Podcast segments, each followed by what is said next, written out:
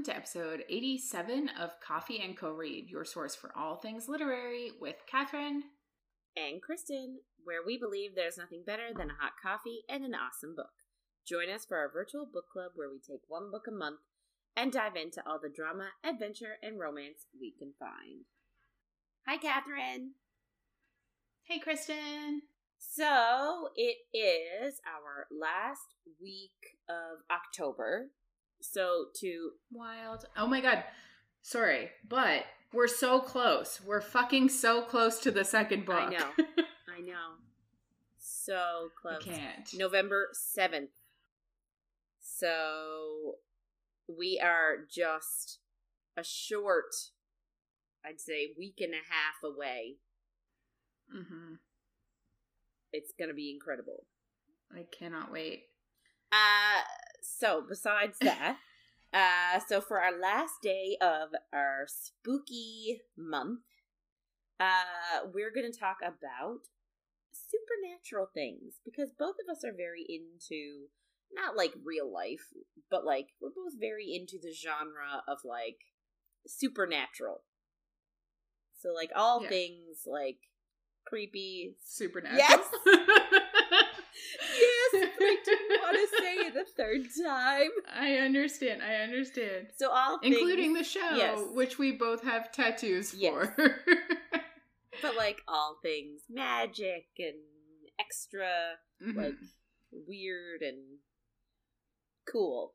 We're yeah, as you've probably known if you've listened to this podcast for half a second, we're very into fantasy yes. and we've been into fantasy long time. The whole time that we've read. Yeah. Really? Yeah. Like that's what we read. Yeah. Fantasy. Yeah. So uh we thought for this last spooky would you ra- or not would you rather this week, but for our last spooky topic, what sort of supernatural being would you pick to be? So, what supernatural being do you want to be? This is a hard one because I know, don't look at me like that. But it's a hard one because the teenage emo side of me obviously is going to pick vampire. Of course. But the rest of me is like fucking Fae. Fae is where it's yeah, at. that's true. No, you have a point. I know, right? Yeah. It's so hard. Yeah. but I think for the integrity of my soul, as dark as it is, I'm joking. I need to pick vampire. So like we're encompassing like all things magicy in this. So like it could be anything. anything. So I guess I would sort of go similar. My only issue here's my here's my query. Okay. Mm-hmm. Both of the things that you mentioned have uh have are considered immortal by our standards, right? Yeah. yeah. Here's my question for you. So I agree. If I could be Fae, a hundred percent yes, I'd be Fae. Yeah. Right? Guaranteed. But also, I'd I'd have to be in the Fae world. I don't want to live in this world as an immortal. Well, but is that what well, you're getting so at? kind of. So like the issue is both of those. Like we, I'm sure we can tell from fiction and from media. Living an immortal life is a very lonely existence. So, yeah. at least if you're a vampire, you have the ability to tra- to transform people into vampires so that you're not alone. Yes. Fae, you don't really have that. So, like, if you're Fae, you're sort of up the creek alone without yeah. any ability to, like, have somebody be with you forever. True. But I kind of feel like most of the Fae things we read, they have their own world. So, like, are we including that in caveats and fucking would you rather? God, I exhaust myself. but, but yeah. So, I don't. I don't think if I were a vampire, that's a sentence I didn't think I'd say. Um, I don't know that I would want to change anybody is the other thing. Really? Yeah, because like Oh, I- they'd think it's super cool in the beginning, and then they would resent you, and then it would be a whole like. No offense, I'd change. thing. I'd change you in a heartbeat. and I would welcome it. If I was a vampire, I'd be like, I would be a vampire by process. Yeah. you show up at the door. You're now a vampire. Yeah. "Listen, there's something Fair. to tell you.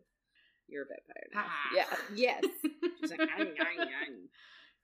Wouldn't even tell No. me. Just do it. No, I would a 100%. Yeah. So just keep that in mind. I will keep that in mind. If you become Fae and jump into a cauldron, keep me in mind for that too. Yeah. Uh, yeah. Sure. yeah. I. But Yeah. I. So I also wouldn't hate being a witch. Oh no, same. Mm. I agree on that one because I, I feel like that's more attainable. Yes. It's like Yeah. goals. Yeah. It's true. you can do that. yeah. So I wouldn't want to be a zombie. no, I don't think I'd want to be a werewolf. I think it depends on the nature of werewolf.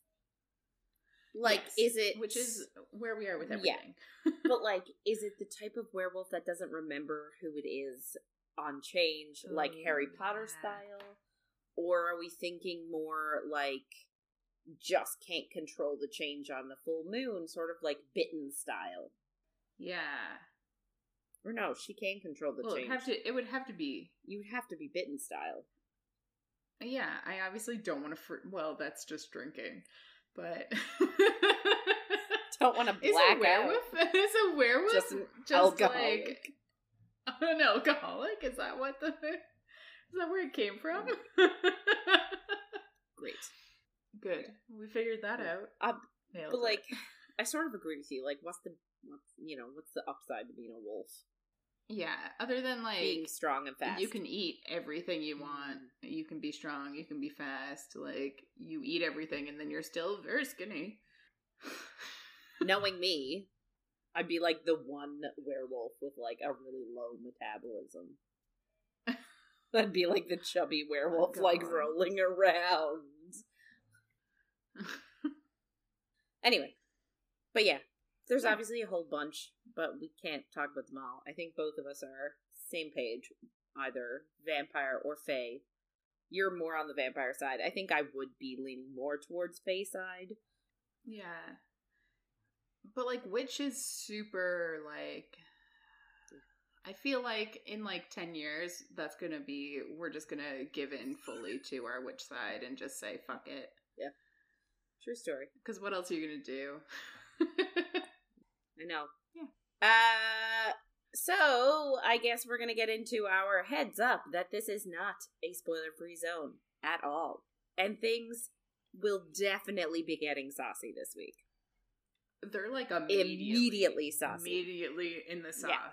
So we are reading we so it's week four of uh Fourth Wing by Rebecca Yarros. It's our last week. We are reading chapters 30 to 39, aka the end of the book. Uh and it's gonna get sad, it's gonna get hot, and it's gonna get crazy. Weird. Yeah. So uh la- It's gonna get supernatural. Oh my god, we didn't even think about turning into dragons. I don't think I'd want to turn into a dragon. Although it would be really fucking cool. uh, that's They true. live a long time too. Well, shapeshifter, if you can turn into anything, Mm. like if we're throwing that on the table, you could be fae, you could be vampire, you could be dragon, you could be shark, you could be anything. Yeah. That's crazy. Huh. Throwing that wrench into the situation. No answer is correct. So, uh, last week, we had a million things happen. And already I forget a lot of them because that's how my brain works. However, Fair. I do so like they had um training with the two dragons. They had a competition. Uh her squad won and they went on a field trip and then the field trip got attacked. So then Xaden had to like bring her back home and she didn't want it. Uh and then they had their like the squad games or whatever like that. And Jack the dickhead that he is Le- tried to kill Liam.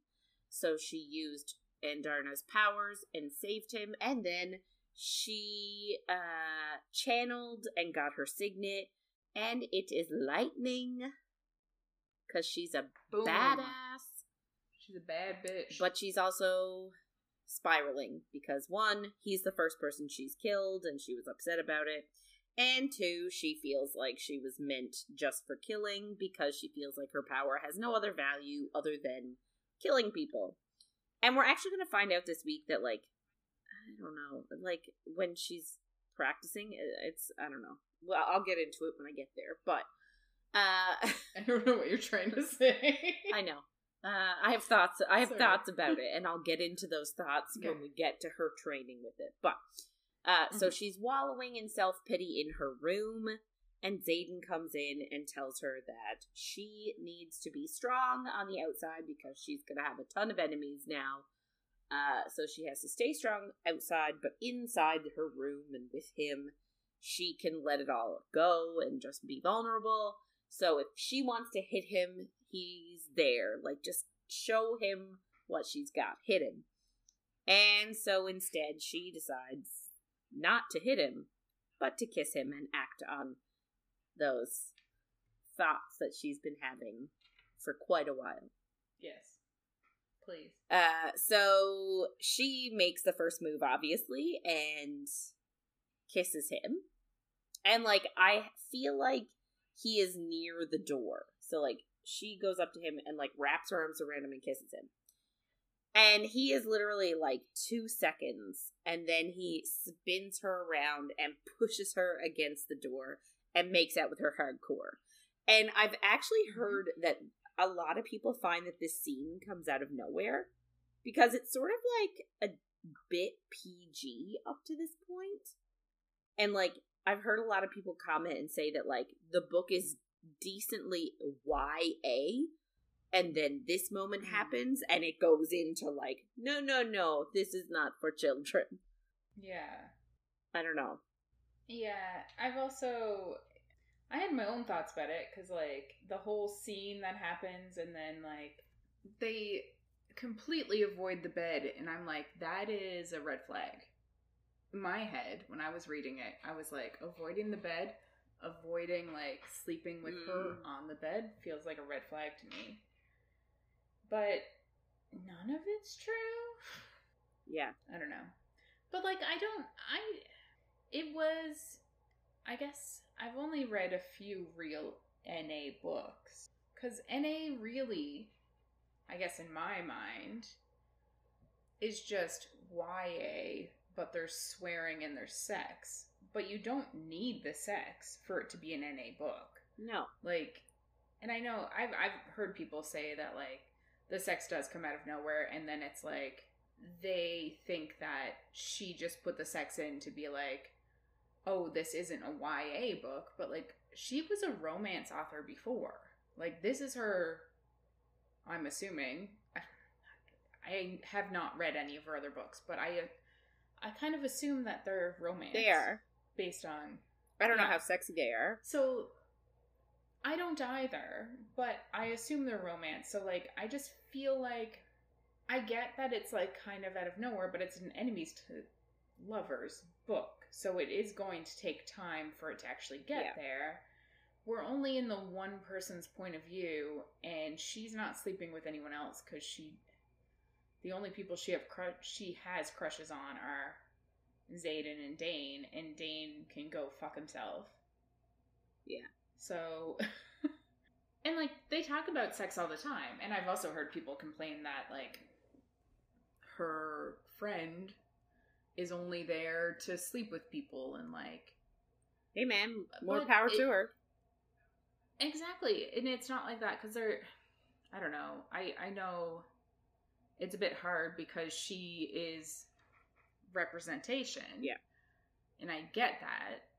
but everybody's doing it. It's not just that it's Rhiannon that's doing it. Like literally everybody in the riders quadrant is because they're going to die. So I don't know.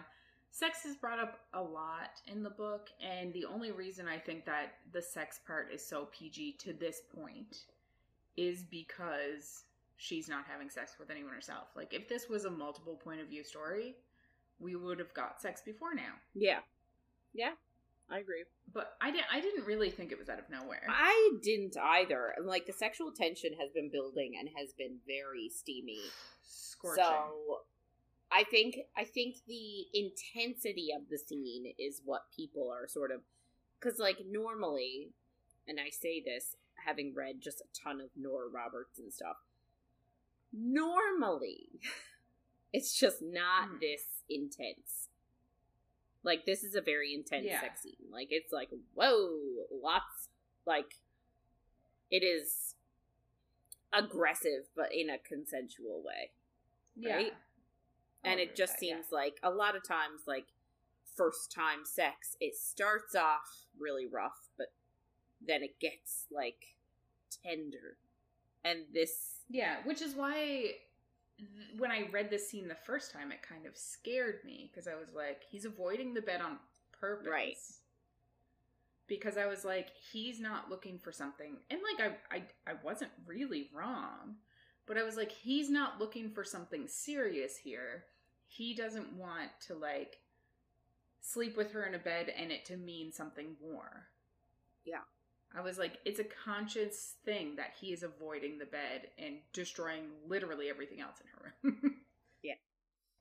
Um so just to get into that so like they're making Yes. out hardcore against the door which i love anyway yeah. uh and then Big he fan. tells her that she doesn't want this and she's like oh no i really do and then she's I know. I'm like, stop telling her what she know, fucking like- wants. Let her decide. anyway and then she's like you know, should she find someone else? And I'm like, bitch, you wouldn't want it with anyone else. Like, you want it because it's him. know, but she's just I know. she's saying it to get to him, and I love it so fucking. well, yeah, I do too, because his response is, fuck no. And then she Yeah. says, good, because I only want you, Xaden. And of course, that, like, undoes him, and he, like, starts to go wild. So, like, I guess Yeah. he, like, it's sort of sad because, like, he's going so crazy because it's like nobody has ever wanted him for him before. yeah, You know what I mean? Like she knows who he is and she knows what type of person he is and like she wants him anyway. Whereas I feel like everybody else probably sees him with his rebellion relic first. yes, but I also think it's the fact that like the lies and deception. he he knows he's not being truthful. Yes. Yeah. Anyway, so they're like kissing like crazy. He grabs her by the bum and like she wraps her legs around his waist, which I think is like super hot too. It's like one of the hottest things. Yeah. And she thinks to herself like he is mine. And like that's nice. I'm uh, like, yeah, yeah. And like they Okay. move around a little bit and like they're trying to find purchase and like you're right they avoid the bed. And then sh- eventually she's sitting on a desk and like i don't know if they sweep everything off of it or if everything just falls off of it but like they just keep making out. And he tries to tell her like that she he she's gonna hate him in the morning and she doesn't really want this but she tells him to stop telling her what she wants unless he doesn't want her. Yeah. Yeah 100%. i mean like dude like listen to what she's saying. But i do think that you're that you are correct in saying that this is sort of a manifestation of the fact that he's not being entirely truthful with what he's doing with his life. Um but anyway so like she's like unless you don't want me and you want to stop like fine. But like don't tell me that i don't want it because i want it. And then he like grabs her hand and like puts it on his his his peen uh Yeah. and he it's like obviously it's like rock hard and he tells her that like that's not a problem Like he always wants her. Like as soon as she walks into a room, apparently he gets rock hard. So mm, yeah, Fair. that's good. But like he also said that she knows that he he knows that she has had like a really shit day and he doesn't want to take advantage of it. Which is Yeah. sweet. But then she says that she doesn't want to think, she only wants to feel. And I don't think that helps her case. Like, I don't think that was a helpful thing to say. Like, if you're trying to convince him that you are in your right mind and you are sound and making decisions of your own agency and not as an emotional person, telling him that you don't want to Mhm. think and you only want to feel is not, I don't think that's the right way to do it. Yeah, but I almost think it's the only way that he's going to accept it. Because, like, she, if she's going to invest into this, then he doesn't want that either. Like, I don't know. I feel like it's the only way that he's going to be okay with sleeping with her. I guess. But like she also says that it's not taking advantage when she is essentially begging him to take her. Yes. Which she, like, were in her head the entire book. She, Yeah. She, she wants Yeah. this. We, we know Yeah. she does. So yeah, so he keeps kissing her and then he like starts to touch her clit through her underwear, like with the underwear still on. And like she says he's being like deliberately teasing and not giving her enough friction. So she tells him to touch her and he his response is like if he does, he won't be able to stop. So again, we get this sort of like they can't help it. They can't help each other like they're just they want each other so bad, but he's still trying to hold back. Yeah, and I think she even says that like he said that, but she knows that like if she were like, "Wait, stop," he would obviously Oh, 100%. stop. Like yeah. he's not a piece of shit. He's a good Yeah. guy. So, um, anyway, so um, no joke, my favorite line of this, like, I don't know about the whole book, but one of them is so Violet says to him after that, she says, Stop being so fucking honorable and fuck me. Yeah. Which I love. Because she's like, I'm just like, Yes, Violet, you tell him what you want. And I love it. and then so like he's like, Oh, okay. Uh So then I guess he starts to finger her like like he moves her panties out of the way and he's talking about how soft she is and how hot and how he can't wait to feel her come around his cock, which is hot, like yes. And like Yeah. he keeps stroking her until she comes, obviously. And she hears a lightning strike outside her window a few times. Wonder what that is. So she needs him now after that orgasm, which is weird. Like, like right at immediately after having one orgasm, she's like, "I need more right this second. Like, aren't you a bit like I don't know? I just feel like you're a bit sensitive and you need a, a like a few minutes downtime. Okay, fine.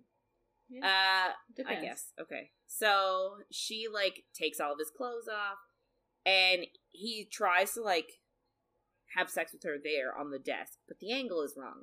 So he picks her up and leans her against her like armoire dresser. And apparently he fucks her so hard that they shatter the armoire. But they aren't done because then he moves her to the wall. But over the curtain. Like, I guess leaning her against a curtain, which is a terrible idea because it'll pull. Uh, and she is like loving it so much, and she feels her power building again. And he tells her to let go, so she does. And lightning actually whips through the room, and she can smell smoke, but then Xaden's power takes over for a minute, and the charred curtain falls to the floor. And then he finally puts her on the floor and pounds into her, and she tells him that he's beautiful, and that causes him to like go berserk. And apparently, she needs to come again, so he strokes her clit with his hand, and she comes again, and then uh, his power causes her training dummy to shatter, and then he comes. So there's just a lot of orgasms flying around, and a lot of Many and a lot of shattering of of furniture items. And avoidance of the bed. Yeah. so they lie on the floor for like a few minutes um just to like survey all the damage that they've done. So like her curtain is smoldering the training dummy is shattered the armoire is shattered somehow a chair got destroyed. Like pretty much everything is ruined but the bed. Uh and like this is what i so she stares at his relic which is on his back and sees all the scars that he has, which we've mentioned before. And then she asks him about it. I just feel like right after sex is not the best time to be asking about that. Maybe I'm wrong. I just feel like it kills the mood. I don't know. Well, the mood's over. I guess. Don't know. Anyway, so he does actually tell her about it, so we get the story now. So there are 107 scars, and that's the same amount of children that have rebel marks on them, like the same amount of rebel children. So he actually made a deal with, um, like, I'm, I don't think it was her mother, but like the people in charge. General, whatever his Yeah. name is, Um, with the dragon that did the Yeah. So he personally vouched for those 107 kids' loyalty and allows them, and essentially he's the one that got all of them the right to join the Riders Quadrant. So, like, all of the children, I guess, the, uh, the leader and the the king of the kingdom or whatever initially wanted all the children killed and Xaden managed to uh make a deal where they won't die they'll go into the riders quadrant when they are old enough and they can either fight to live or just be put to death and if any of those children betray Navarre, then his life is forfeit. So I Not just great. feel like in no circumstances is it okay to kill children. So like Yes. just from that admission alone and us hearing that so Navarre was willing as a country to go that far and kill the kids of rebels because the parents were rebels. Hmm. Because of that, I just feel like in no way, shape, or form do we have a good guy. You know what I mean? Like at the beginning of the story, it's like, oh yeah, of course, Navarre, they have to protect it and blah blah blah. At this point, I feel like it's creating, it's setting us up to be like, mm, is not actually a good place. Yes. You know what? It feels very Hunger Games. Yeah. But like, Because in the beginning, you're like, obviously, in the beginning, you don't think that greatly No. of them anyway. But they're literally sending children to die. But, like, that's the whole Riders Quadrant in general. Like, they're not children, but they're 20, and they're, like, letting, like, 50% of them die in the first day they go there. And they're like, that's reasonable. Who cares? Like, there's nothing stopping all of this death. And, like, in the snippet of the. There's, like, a scene from the new book. It seems like it's worse. So, I don't I don't know what's going to happen in the new book. And there was that comment that she made on somebody's um somebody asked on Instagram why nobody cares that all these kids are dying in the Riders Quadrant, and she said that'll come up in a future book. So, well, that's fun. but yeah, I think like they're letting them all die in the Riders Quadrant. That's like that's also just insane. Yeah, I don't know. It just like it. This is really like I think the turning point for us, for just us, like seeing the country the way it is, Mm-hmm. and like and Violet too, right? Because Violet has been thinking this entire time, like because it is like indoctrined into them at a young age that you know it's very hard to be in the Riders Quadrant, so you need to be strong, you need to be tough. So of Mhm. course half them die. You know what I mean? Like, well, they can't be riders unless they're really strong and tough and survive. So, like, Yeah. She, it just seems like this is sort of her first glimpse at how unfair her her kingdom really is. Like it's almost like a little bit of her wake up call. Uh so he like goes to get up and leave, but she asks him to stay. And he doesn't think it's a good idea because he doesn't want, I guess, anyone seeing him leave her room like early in the morning, like the next morning, and thinking Yeah. that maybe she has slept her way to the top. Yeah. Um, which I mean is is nice of him.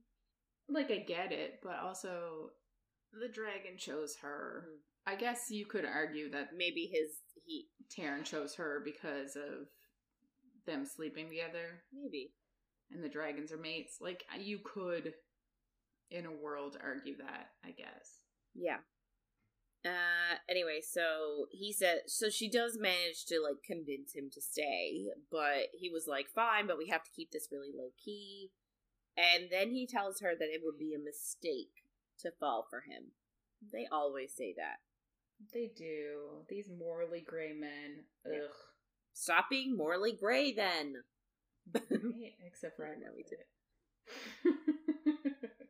Uh, so when she wakes up, uh, Xaden is gone, but there's a little jar of violets on her nightstand, which is adorable because it means that either he had to go and pick them and bring them back to her room, or he had his shadows go pick them and bring them to him.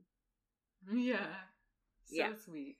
Uh, so she hears a knock on the door and she thinks it's like because obviously Liam is still injured, so he's not guarding her right now.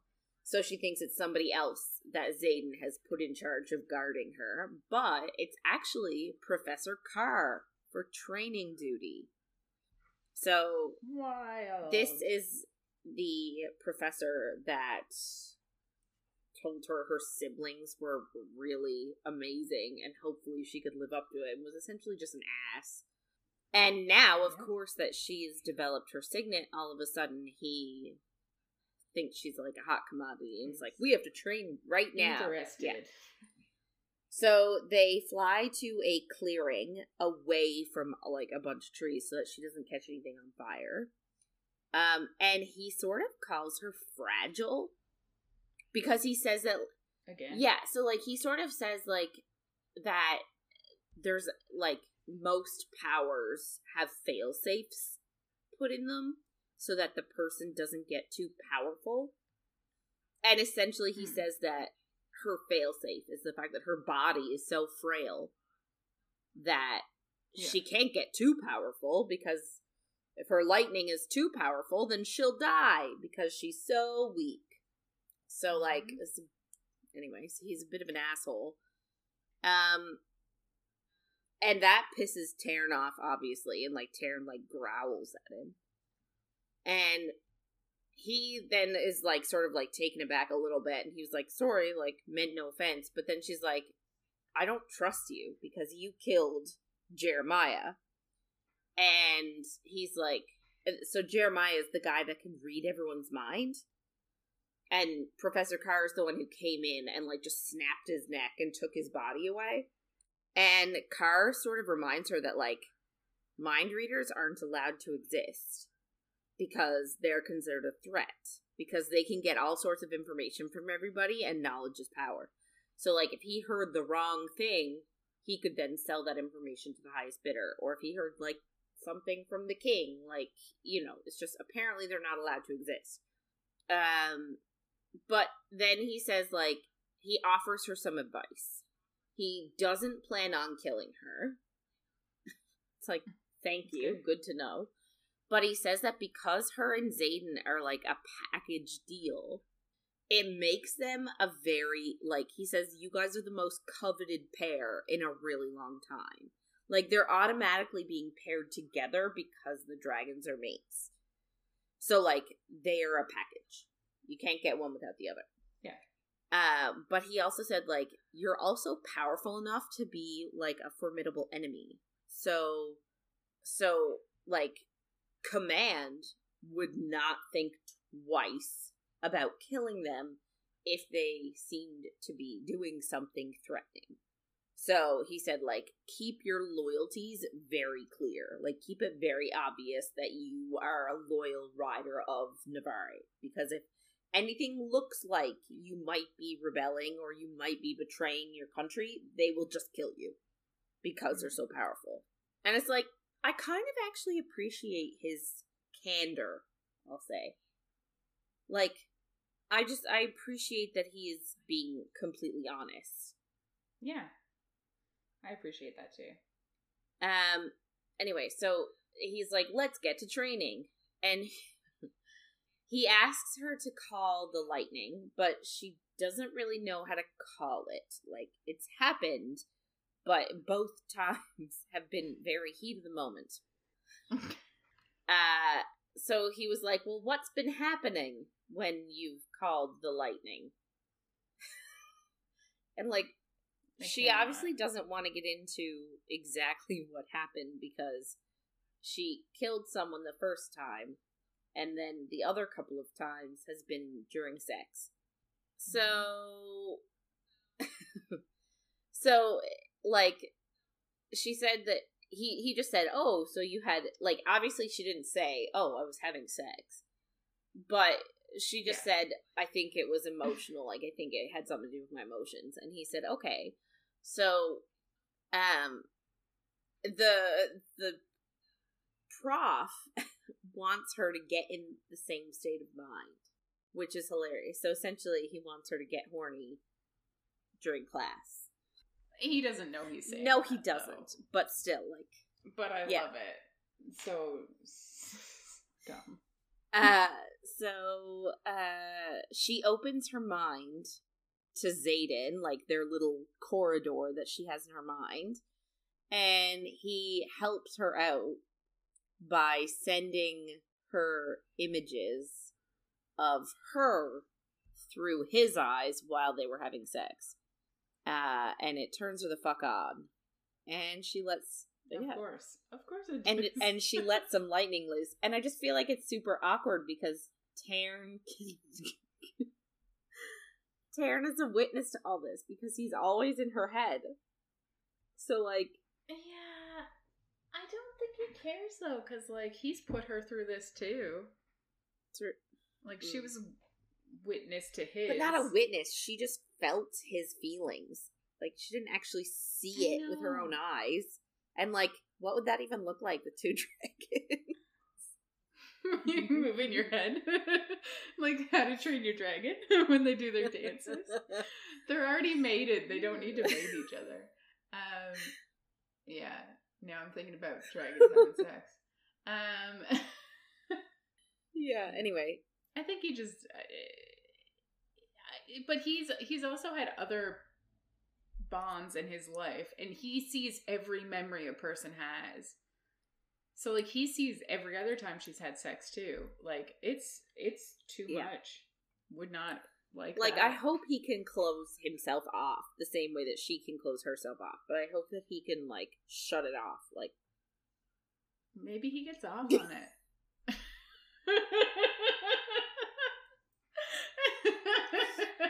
I don't Sorry. like it. Uh, I don't like it. That's fair. I agree. Anyway, so she manages to actually like let the lightning loose and she does it a few more times and she does eventually manage to figure out how to do it without being turned on. But uh she can't aim for shit.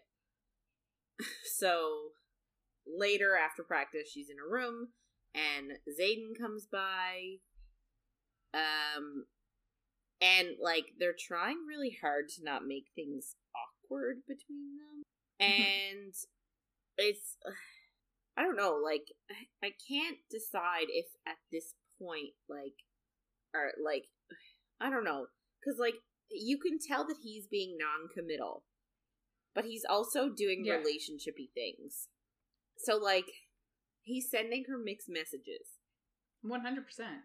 Like he left Violet's so that like and she wasn't like, oh, he didn't even stay the night or Yeah. whatever. Like he, eh, yeah. Now I'd love to know like if they actually like did he sleep at all because like you said there was like bed When? avoidance. So like that night Yeah. did he sleep? Cuz And he also like cleaned up a bit with his shadows to like so I I don't know. Maybe he didn't sleep. Maybe he just panicked in the bed because of the secret. like lying down with her like tucked in me like "Ah." just like freaking out. Yeah, I think that's what it was. Um. So anyway, so for some reason she asks him to tell her something, and it was where he went the night before the gauntlet, which was week two, hmm and he doesn't really like. He's sort of hesitant to tell her, but he does tell her. Apparently, so it was him and Garrick and somebody else, Ridoc, maybe. Probably. That So she sense. sees them. They were like in the courtyard coming back from something late at night. And she's like, Where were you guys? And like, he, I guess, Xaden tells her, like, third year stuff, don't worry about it. But now she's like, for some reason, I don't know. It's weird because this moment was never brought up again. Like, it doesn't stay in her head. Like, she doesn't think about it. Like, she doesn't keep thinking about it. No. But she asked him at the time where he was, and he was Yeah. like, yeah, he said third year stuff. Yeah. But like, still, I just y- she's asking him. it's ag- plot, Kristen. It's plot. Jesus. like, but if she's asking him again now, I would have hoped that over the course of the past couple of like months that we've experienced in the book, I would have just hoped that maybe it would have crossed her mind again. And like maybe it was something Yeah. that really bothered her and she didn't know why, or like something to make it stick in her head as like a niggling something. Like just some reason Yeah. to bring it up now. Oh, well, you'd think that she would have been like, hey, that night before the gauntlet, and then also the night that you saved my life and you were fully dressed, and so were your many mm-hmm. friends that came into my room and disposed of the bodies. What were you all doing both of those nights as rebellion marked people that were in their flight gear? But like but Like, she could have brought them both up because they were both but like they were both the same thing. But again, like you would think that those events would have crossed her mind because, like, uh, presumably we're in her mind. So, like, for her to bring Yeah. up those events again, I would have just liked for there to be a mention of those events of her thinking, hmm, those weren't quite right. I should ask him. And then just never getting the chance. You know what I mean? Like, yeah. instead of her being like I at the time, huh, that's weird. Oh well, I'll forget all about it. I know, but like, I guess she never really had the chance to ask him about the scars until they had their mental bond. And then she did, and then he was like, nope, shutting that down. So I don't know. I feel like she didn't think about his scars between the moment she saw them and then asking him, but it was just kind of a given that she was thinking. I guess, them. but then she sees them again and she's like, "Oh yeah, what's with the scars?" no, I mean when she she asked him through their mental bond. oh right, day. yeah, you're right. She did. And like that's how we knew she's still thinking about it, but like she hadn't been like outwardly thinking about it. Yes. Yeah. Anyway, But I think it's mostly plot, if I'm gonna be honest with you. Yeah. It's Sure. plot. anyway, so he tells her he was in Athabine or Athabine or Athabine. I don't know. Uh, but she can't know why. He can't tell her why. So she just accepts that and is like, okay, sure.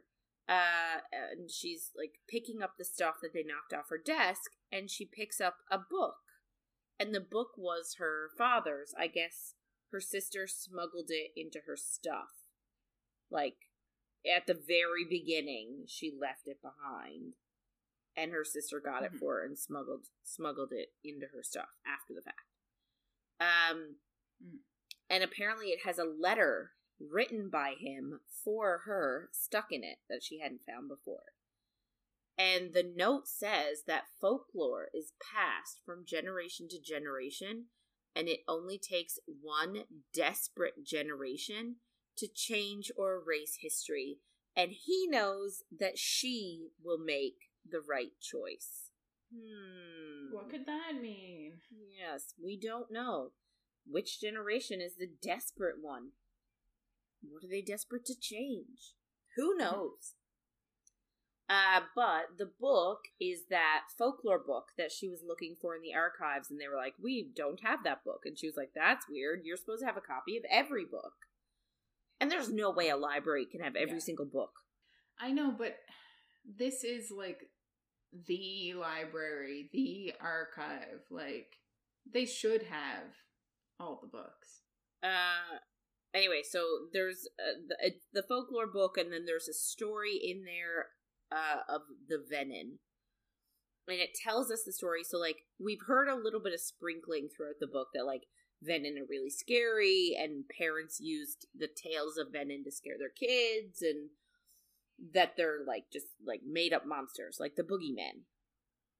Um, Mm. but this story tells us the origins of Venom. So apparently they were humans that took in too much power and became evil. And then they created uh, wyverns. But most of the stories, like in most folklore and myths and all that sort of thing, most stories have like a message or like, you know, a, a moral. So Yeah. these ones were about how like power corrupts. Hmm. I wonder who we could be talking about. Definitely not her mother, who is very high up in the chain of command. Hmm. Can't be. And I still don't think she is her mother, but that's a separate story. Uh so she sort of doesn't really know what her dad is trying to tell her, and I sort of agree. Like she got to get up on a balcony and like see things from a different perspective. Like if you're in it, obviously it's you hard. would, you'd never, you would never see what he's trying No, to say. no, like from, from no, absolutely Yeah. not. But that's what I mean. Like she's not gonna get it. Of course she's not, because she's not seeing things from like above. She's not seeing things from the higher perspective. yeah. Uh anyway, so Xaden like moves on her and he like wants to have sex again. But Violet knows that if they keep this up, like he is an awesome person, like in her eyes, like he's very good to her, so she'll definitely fall for him. And she knows that he doesn't Mhm. want her to. So she tells him that she cannot separate sex and emotion where he's concerned. And since he refuses to admit that he's falling for her too, like she was like, I know you care for me. Like he obviously wouldn't have designed her saddle, he wouldn't have trained her, he wouldn't have got her those violets if he didn't care for her.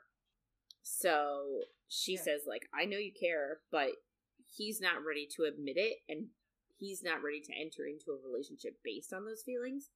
So because of that, she doesn't want to keep having sex because she knows that she'll eventually fall in love with him. I think they're already in love with each other, to be honest. I think this falling for business is nonsense. They both already fell. Yeah. Um, so she says they'll keep it to last night, like call it a one off. And then she tells him that he doesn't get to tell her how to feel. She's so emotionally mm. Good. Yes. mature. Yeah. She understands her emotions in a way that I will never understand. never. Yeah.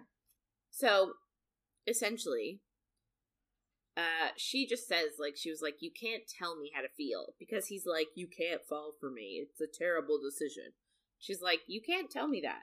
Like, if I fall for you, that's on me. I'm not asking you to do anything about it. And I feel like that's a big issue in a lot of like books. It's like people are afraid that someone else is going to have feelings for them, but like if someone else has feelings for you, that's their thing to deal with. They're not for the most part now. I know that there are some assholes out there who are like, "I like you. That means Mm. you like are beholden to me and like you owe me because I have feelings for you." No, That's not how it works. If you have feelings for someone, that's on you to deal with. You can pursue that person if they're eh, free and able to be pursued. But like her feelings are her own. She's not asking him to do anything about it. So like for him to be like, no, no, no, you can't. It's like fuck off, dude. Like she can Yeah. do whatever she wants. She's not asking him to like get married because she likes him. You know what I mean?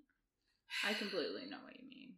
And that's kind of what it comes down Yeah. to. Like she realizes that too, but I'm just so impressed with her knowing her emotions and her heart and like throughout the whole book, she's like so emotionally Yeah. mature.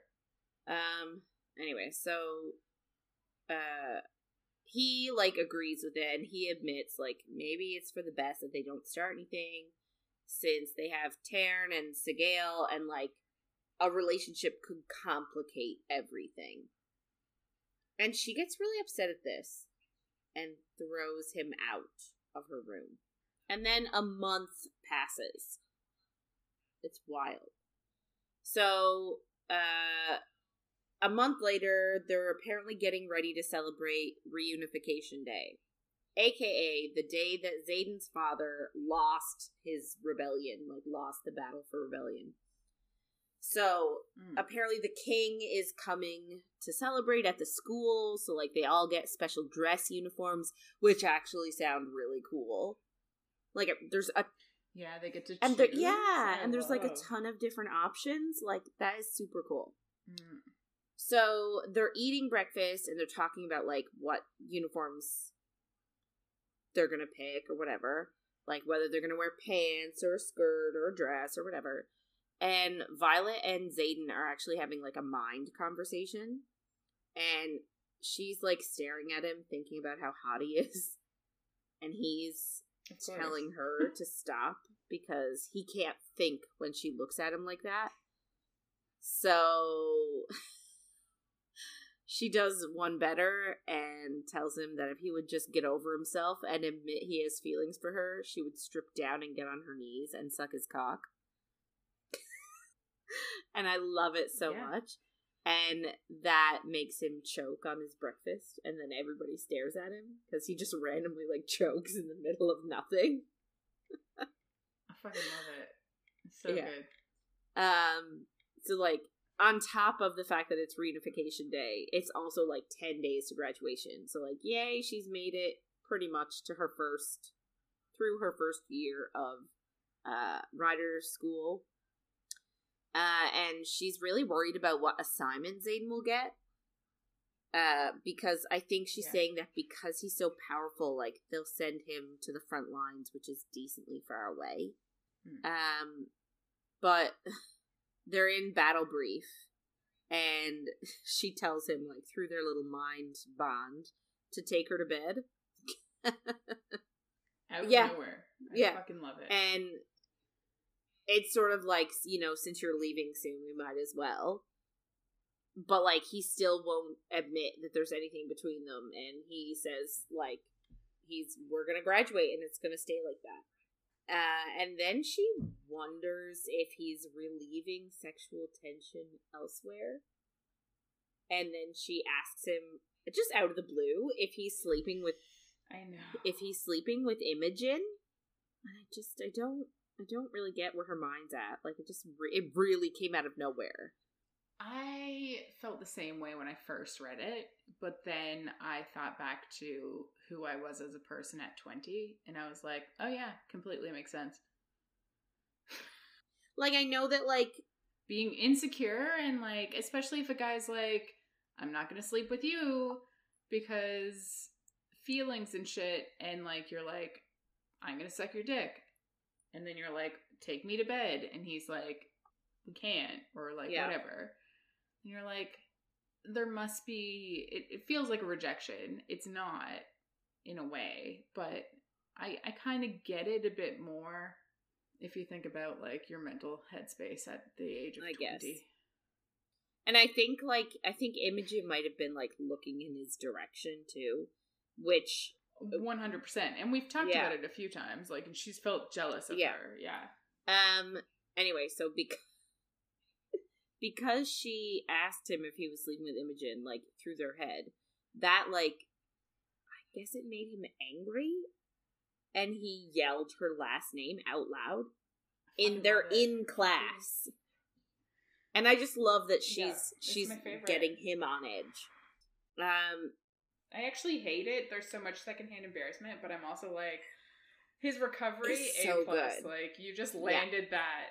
you so like that. so that's the thing like obviously they're in the middle of class and like they're discussing a battle and he just yells out Sorrengail! And then the prof is like what?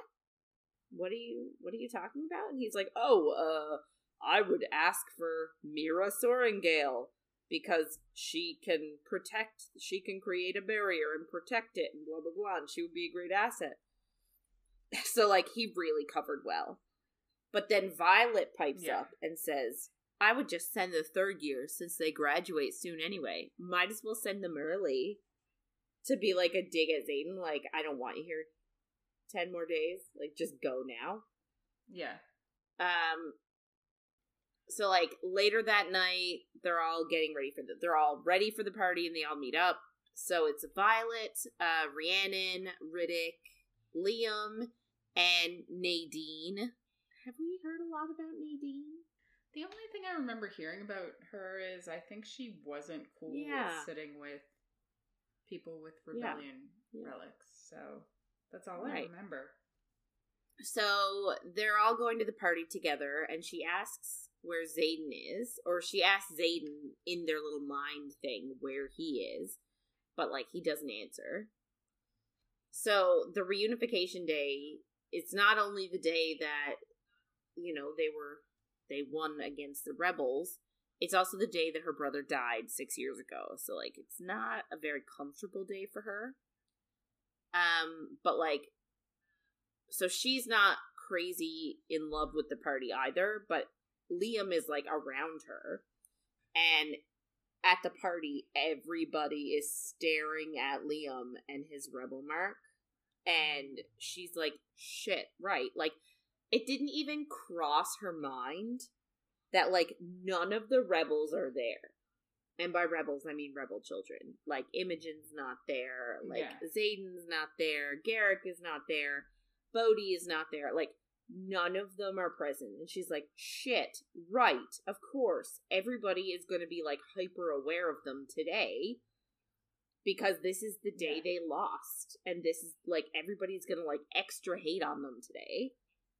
So, like, she tries to make Liam go because she's like, this is definitely not fair for you to have to, like, deal with all of this hate and people staring at you.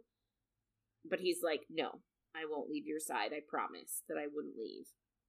And it sucks. Yep. So her mother actually approaches her with the king and they chat a little bit and just small talk. And all of a sudden, Xaden comes up in conversation because, again, because their dragons are mated, it means that they're sort of linked now. So the king sort of is talking about it. Uh, and her mother says that, oh, seems like you've got grown close due to your dragons being mated. And the king says that he is glad that there's a Sorrengail watching him in case he decides to start another war. And I'm just like, ugh, I just did the biggest eye roll ever because it's like, he didn't start the first war, you dum dums. Yeah, he's a fucking child. Like I know he's not now, but he was a child at the time. He was what, 17? Yeah, I guess Well, six years ago. He's twenty three. Younger when it started. Well, yeah, when it 17, ended was yeah. six years ago. So yeah, Anyway, so her mom and the king move on, and I guess like they were making subtle digs at Liam as well. So she tells Liam that she's gonna kill Xaden for making him do this. But he said that Xaden actually didn't make him. And actually told said that he didn't have to go. But he promised to protect her, and so he is. And she saved his life. So it's the least he could do. And like, Liam's just a good boy. Like he's just a good boy. such a such a good Yeah. boy. Like we love Liam. I would adopt Liam in a heartbeat. One hundred percent. I wouldn't have sex with him, but I'd adopt him. Cause he's just like a little boy. Little baby boy. boy. Um so Dain approaches and tells Violet she looks beautiful. And he cups her face like he usually does. Hmm. And then asks Liam if she's tried to escape yet. And Liam's like, no. And then essentially tells her that there's a stairwell nearby and to go. So I guess she's not crazy about parties either. So they just leave. I yes, but I feel like this is like Dain being manipulative. Yeah, I don't know why he did that. Like, at all. But it's something. It is manipulative in some way. I don't know why. But yeah, this is what I mean. Like, I don't know what his motivation is to to help her sneak out. You know what I mean? Because like he wants to keep her away from Xaden. Like everybody is at the party, including him. Would if he wants to keep her away from Xaden, keep her at the party with him. Maybe to get her mother mad at her for leaving and potentially going to see Xaden. I don't. I like. I know. I know. It doesn't make sense, but there's something. Yeah, uh, it's it's weird.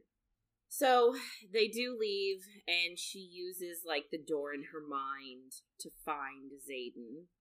Um, and she tells Liam just like go home, Liam, and I'm like he does, which again is weird because she hasn't found him yet. So Yeah. Liam's just like I had couldn't let you go to the party alone, but I'll let you wander around the pe- the school alone. I guess maybe he uses his foresight and sees that um Bodhi and Garrick are like standing outside. It's a stretch. It is a stretch. Or maybe he was just like maybe he was just like shit, she's pissed. I'm gonna get out of here. Uh, anyway, so she climbs some stairs and she sees Garrick and Bodhi guarding the parapet. Uh, Xaden is sitting on it. So the thing that kills like half the people that try and walk across it, It's he's just funny. sitting on it, just you know, living his best life. Um, and they sort of tell her like she won't want to see him tonight. He's uh, he's in a mood, and she just sort of eye rolls and she's like, "I'm going anyway. Like, thanks, but I'm going." So she takes her Yeah. shoes off, obviously, because I think she's wearing heels, or like at least platforms or wedges or something that's really in a like really not a great footwear for the Yeah. parapet. Uh, and like she's wearing like a dress that's like really flapping in the breeze here.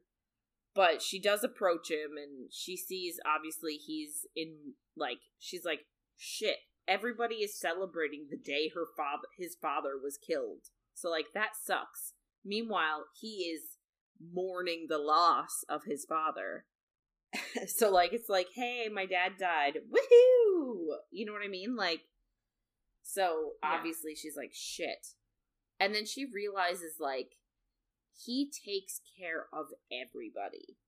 Like, all the rebel children, he took all of their life debts on.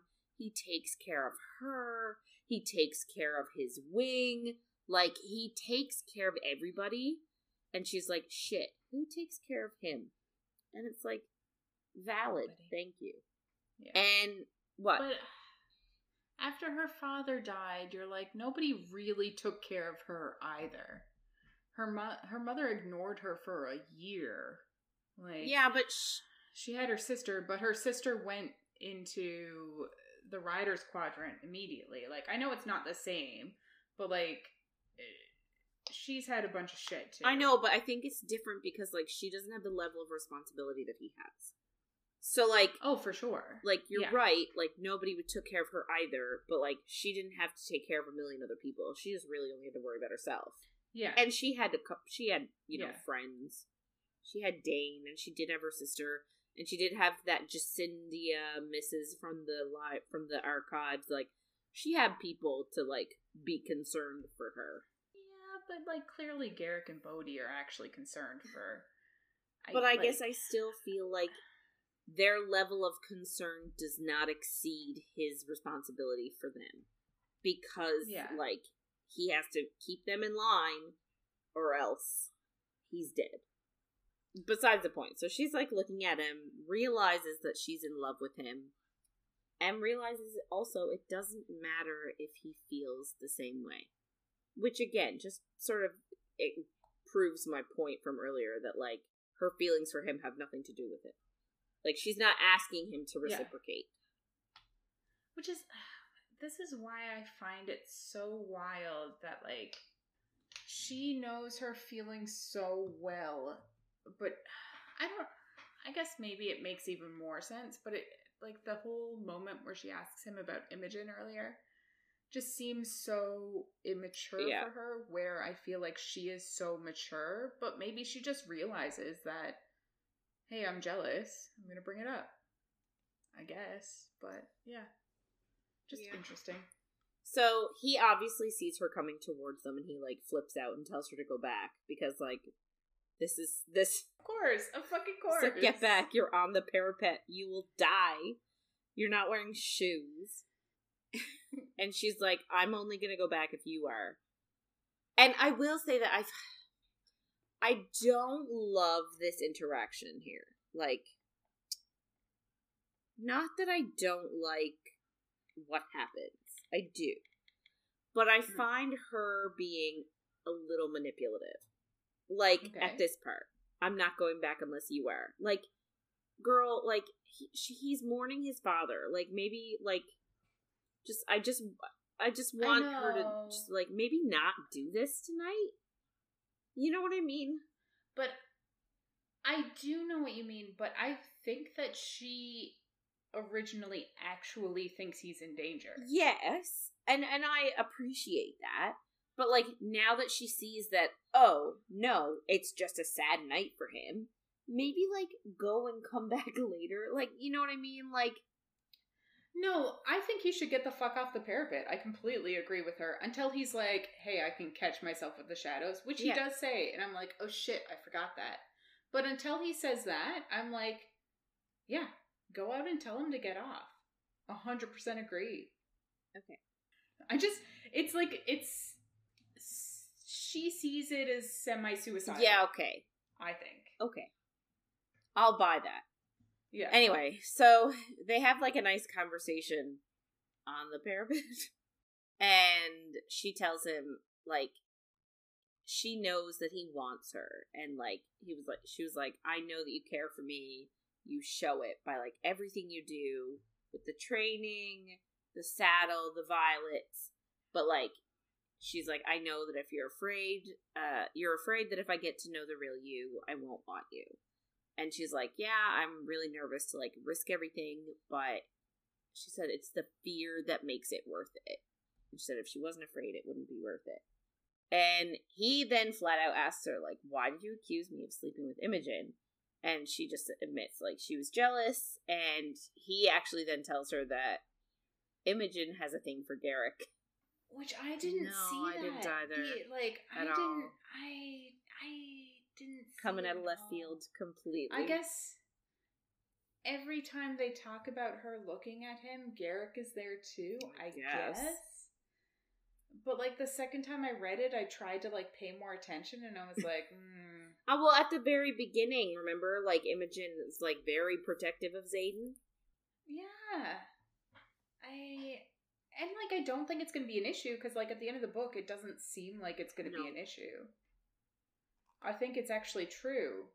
I just think it came so far out Yeah. of left field that it doesn't feel like that was Yeah. the intention.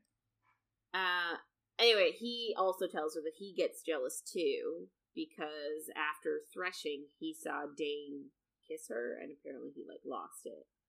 It was that kiss that we talked about that had no chemistry whatsoever. That she was like, "Nope, I don't want to do this anymore." Yeah. But he says that he wants to do this. He said he's tired of fighting it, and she's it for him, which is adorable. I love it. Yeah. So he tells her to like get down off the parapet, but he also then says he can't take care of anyone tonight. But she insists. Is fair.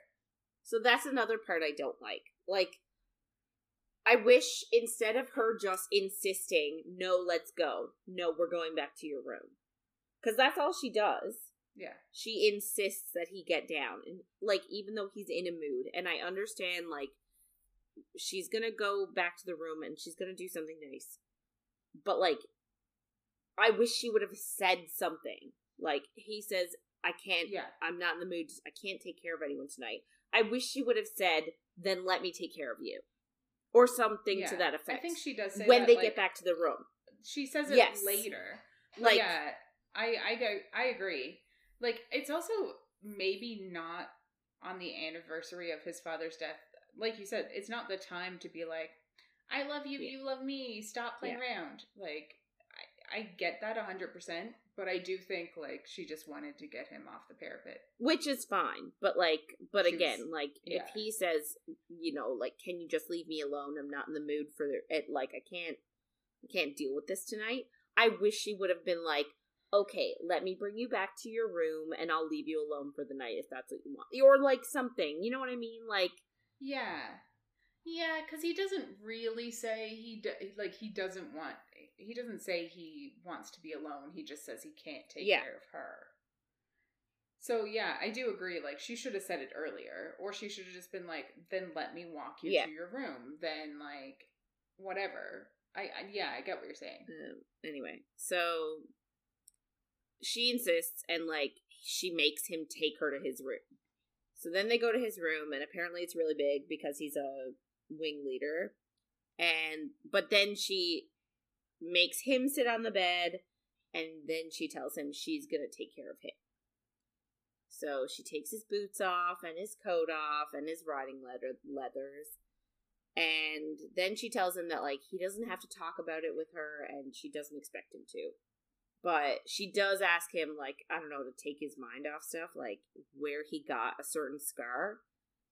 And he says it's from Sgaeyl at threshing. And she says that like it's weird because most dragons do give their riders scars at threshing but Ternan and Darna have never hurt her. Yeah. um, and this reminds Xaden of Tynan.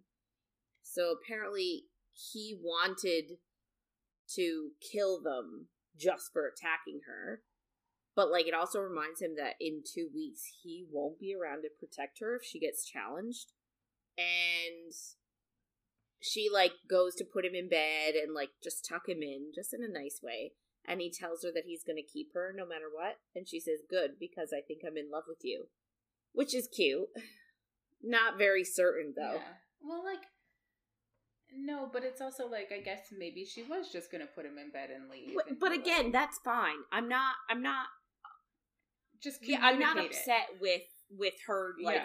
with her getting him to his room and taking care of him and putting him in bed that's not what i'm upset about i'm upset with the fact that she didn't communicate that with him like he was like Yeah. he was like i, I can't that. take care of you and she was like well come on anyway you know what i mean like Yeah. i just wish it was a bit more like Yeah. okay well i'm gonna take care of you or let me at least walk you to your room or let me put you to bed or like something to make him aware that she wasn't going to take emotional advantage of him. Do you think he would have liked her saying that though? Like I don't think he's like I don't think he's like super toxic masculinity that like he would not be okay with somebody being like I'm going to walk you to your room. He's like I'm the best warrior that has ever warriored in this quadrant. Like, do you think he would oppose to no. I think I think maybe if she had said it in front of a large group of people, maybe he would have been like, "Oh, we can't show weakness." But I think just they were essentially alone. I don't think Bodhi and Garrick were there. I Mm. think they left as soon as she went out on the parapet. Yeah. Yeah, afraid they were like, "No way, we're not dealing with this shit." So they just pieced out. And I guess they wanted to give them privacy Yeah. too. So like, there was no one around. For sure. Yeah. Uh, anyway, so he and so she says like I think I'm in love with you, and he says you think or you know, and she says she knows she's wildly in love with him. So like that goes from I think I'm in love with you. I'm wildly in love with you. 50 Yeah. to 200. Yeah. Immediately. Um, he then he starts to kiss her, and he tells her that he needs her, and if she doesn't want this tonight, that it's fine. But if she doesn't, she needs to leave because if she sticks around, he's gonna have her naked in two minutes, which I appreciate. Uh, and then Yeah. she tells him there's no way he's gonna have her corset off in two minutes. And anyway, I don't actually know. I didn't. I don't remember him, her actually timing him. But they kiss, and then they strip, and he gets her on the bed, and he starts eating her out, and then he adds his fingers into the mix, and then she comes, and of course there's lightning outside, and then they have sex, and then there's more lightning, and she tells him she loves him, which causes him to go wild, and then she comes again. Uh, he never says he loves her, by the way, in this interaction, No. uh, which is something to think about. So after round one, she realizes that her lightning broke his window out, which is crazy. So And like never come nothing matters. Nothing fucking matters about destroying these no, rooms. things can get fixed immediately. Uh, they're on to round three with her on top of him when there's a knock at the door. Apparently, it's Garrick. And Xaden says, like, dude, seriously, go away. Like, this better be, like, a life or death situation. Uh, but Mm. Garrick's like, I wish, like, I wish I could. Like, I would absolutely not be here. But he says, we're under attack. Bum, bum, bum. Uh, yeah. Wild. So obviously they're like, oh shit. So they get dressed. She obviously only has her fancy dress uh to put on. So he gives her his coat and they head out to formation. And they're waiting to hear what's happening. And Xaden tells her in his head that it's not they're not actually under attack. It's the last war game. So it's not an actual emergency. So they just dumb. faked it to see how fast everybody could get in formation. Like a fire drill.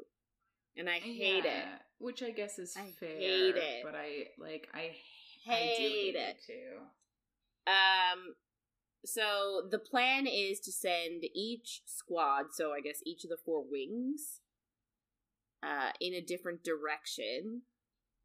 And each little squad is gonna pick where they set up, as if they're defending the border from an attack.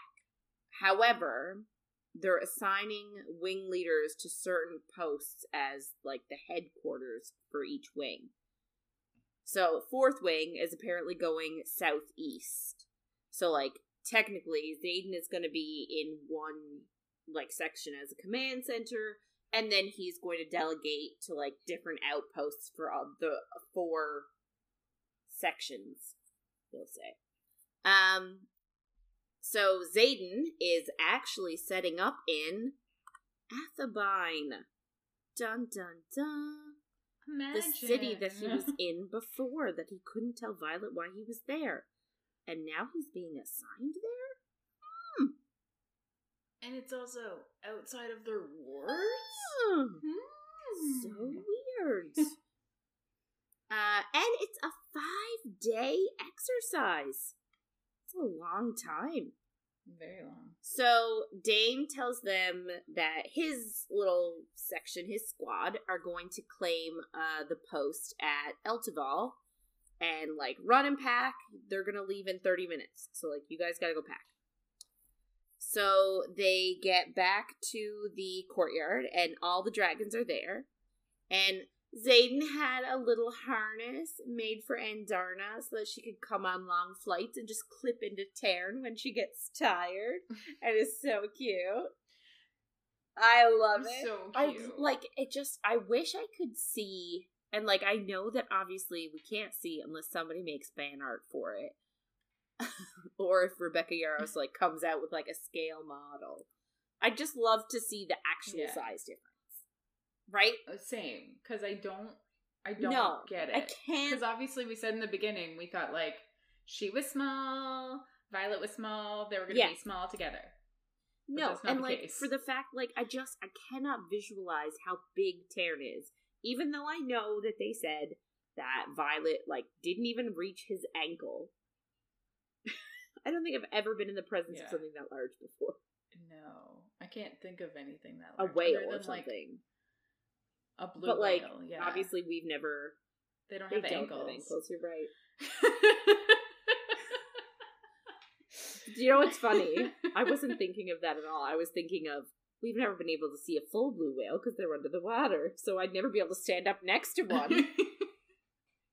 Because they're gonna stand like this, and you'd be only to their little yeah. tail joint. So like I just I cannot visualize how big he is versus how small Darna is versus how small Violet is. And I would like to be able to. hmm I'd like somebody Same. to do the Yeah. math on that, please. Uh anyway, so it's really cute.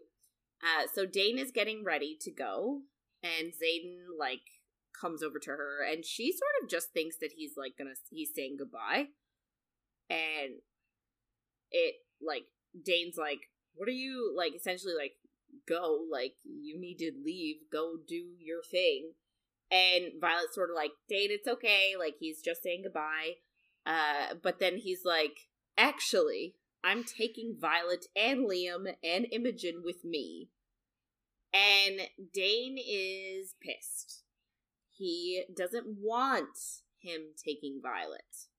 Imagine. But Xaden outranks him and uses like good logic as to why she should come with him. Um, like even though Athebyne is beyond the wards, like he he uses some sound logic. So Dain can't really argue with him. Can't really like can't really say anything Yeah. against him. And like she tries to get them to stop arguing. So she touches Xaden's arm and tells him that if he wants her to go with him, then she'll go. And Xaden's gaze, like, obviously softens at her because you know they're still in their lovey-dovey phase. Like he, she just told him that she loved him, Mhm. and like, but obviously Dain like sees the affection and gets pissed off because she chose Xaden, and Yeah. he begs her not to go. That Xaden is gonna get her killed, but she tells him that she trusts him. So Dain sucks it up and whispers to her that he'll miss her, and he turns and walks away. Me killing him. Such a dick. I d- honestly, this is the one thing I don't know how I'm going to put up with him for another four books. I just can't believe that we're gonna have to. I wish we didn't. Like, I hope he dies. He's not going to, but I hope he does. I swear to God, if he ends up like. This is one thing I'm terrified of. If we end up with like a bait and switch, like if he like changes his ways and then she starts getting feelings for him, I am going to be No. so furious. It's not gonna happen. We don't know that. We don't know that. No, I do. don't know that. I can't say that. no, it's it's not. I I I'll burn this world to the ground, and it's already burning. Doesn't matter. We would actually like. People would riot. I agree. She would not do this to us. You Although you know what? You know what? this is so bad. But she oh fuck. She's a military romance author, so like maybe rules are very important to her too. Oh god. Just kill me now. That's it. like a part of me is like, should I wait and wait for somebody to like tell me what the entire book's about and spoil it before I read the next one? Well, I'm getting it the day it comes out, and I will be reading it if I have to take a day off work or not. Okay, So I will let you know. tell me if it's if it's bad or not. And I don't mean bad like written. I'm sure it will be fine. I mean, if, if I'm gonna hate my life. Well, we are because it's gonna end on a stupid cliffhanger again because there's five fucking books. Yeah. right. yeah. So they fly all morning, and keep in mind that Xaden and uh, Violet have barely slept because they've been having sex all night. So uh, they reach Athebyne, um, which is in uh, Tyrrendor. So that's where Xaden is from. Uh, and they stop at a lake near their outpost for the dragons to get a drink. And she is worried for Andarna because it might not be safe out here. Um, because, like, again, they're beyond the wards. But Tairn reminds her that, like, she can't control a dragon. Like, regardless of her age, she wanted to come. So even if she's a baby by dragon standards, she still makes up her own mind. So she chats with Liam for a bit until Xaden comes and like holds her hand and leads her out of sight around a boulder. And he starts to like massage her muscles because like she was flying all night and I think it's one of her longest fl- it's probably the longest flight she's ever had to do. So like she's really sore. Uh, and then he makes a move on her for sexy times. And uh, they're Mhm. like getting all hot and heavy. Uh, and they are interrupted. But this time, it's not Garrick. It is a Griffin Rider, who are like the sworn enemies. Um, so there are two more 30 feet away, and Violet is like ready to fight because she, again, like she assumes they are her enemies. So she's already called to Tairn, and she's already told Andarna to stay with Sgaeyl. And I'm like, isn't Sgaeyl gonna be needed, like, for this fight? Like, why are you, like, Sgaeyl's not just gonna sit by and let Xaden fight with nothing. Yeah. Anyway, so she's about to, like, erupt, like, let loose her lightning power on them when Xaden clamps her arms by her side and then wraps her in his arms and kisses her.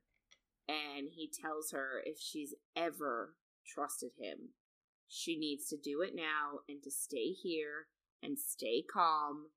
And then he passes her to Liam as if she is a possession and not a person. A second potatoes. Yes.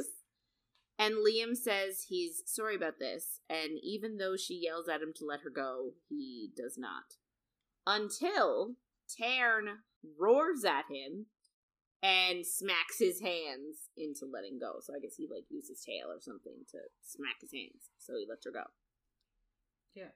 And Great. Xaden approaches the Griffin Riders calmly, and all he says is, You're fucking early. And that causes Violet's heart to stop.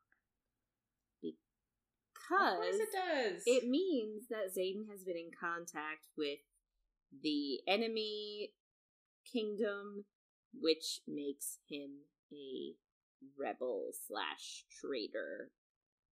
And she's essentially spent this whole book like fighting with herself about just because his dad's a traitor doesn't mean he's a traitor, when in fact Turns out it does. Allegedly, yeah. Not good. it is not good. Not good. Five starts with a quote that I thought was kind of interesting. It says, In his last days of interrogation, Fen Riorson lost touch with reality, railing against the kingdom of Navarre. He accused King Tauri and all who came before him of a conspiracy so vast, so unspeakable, that it does not bear repeating by this historian.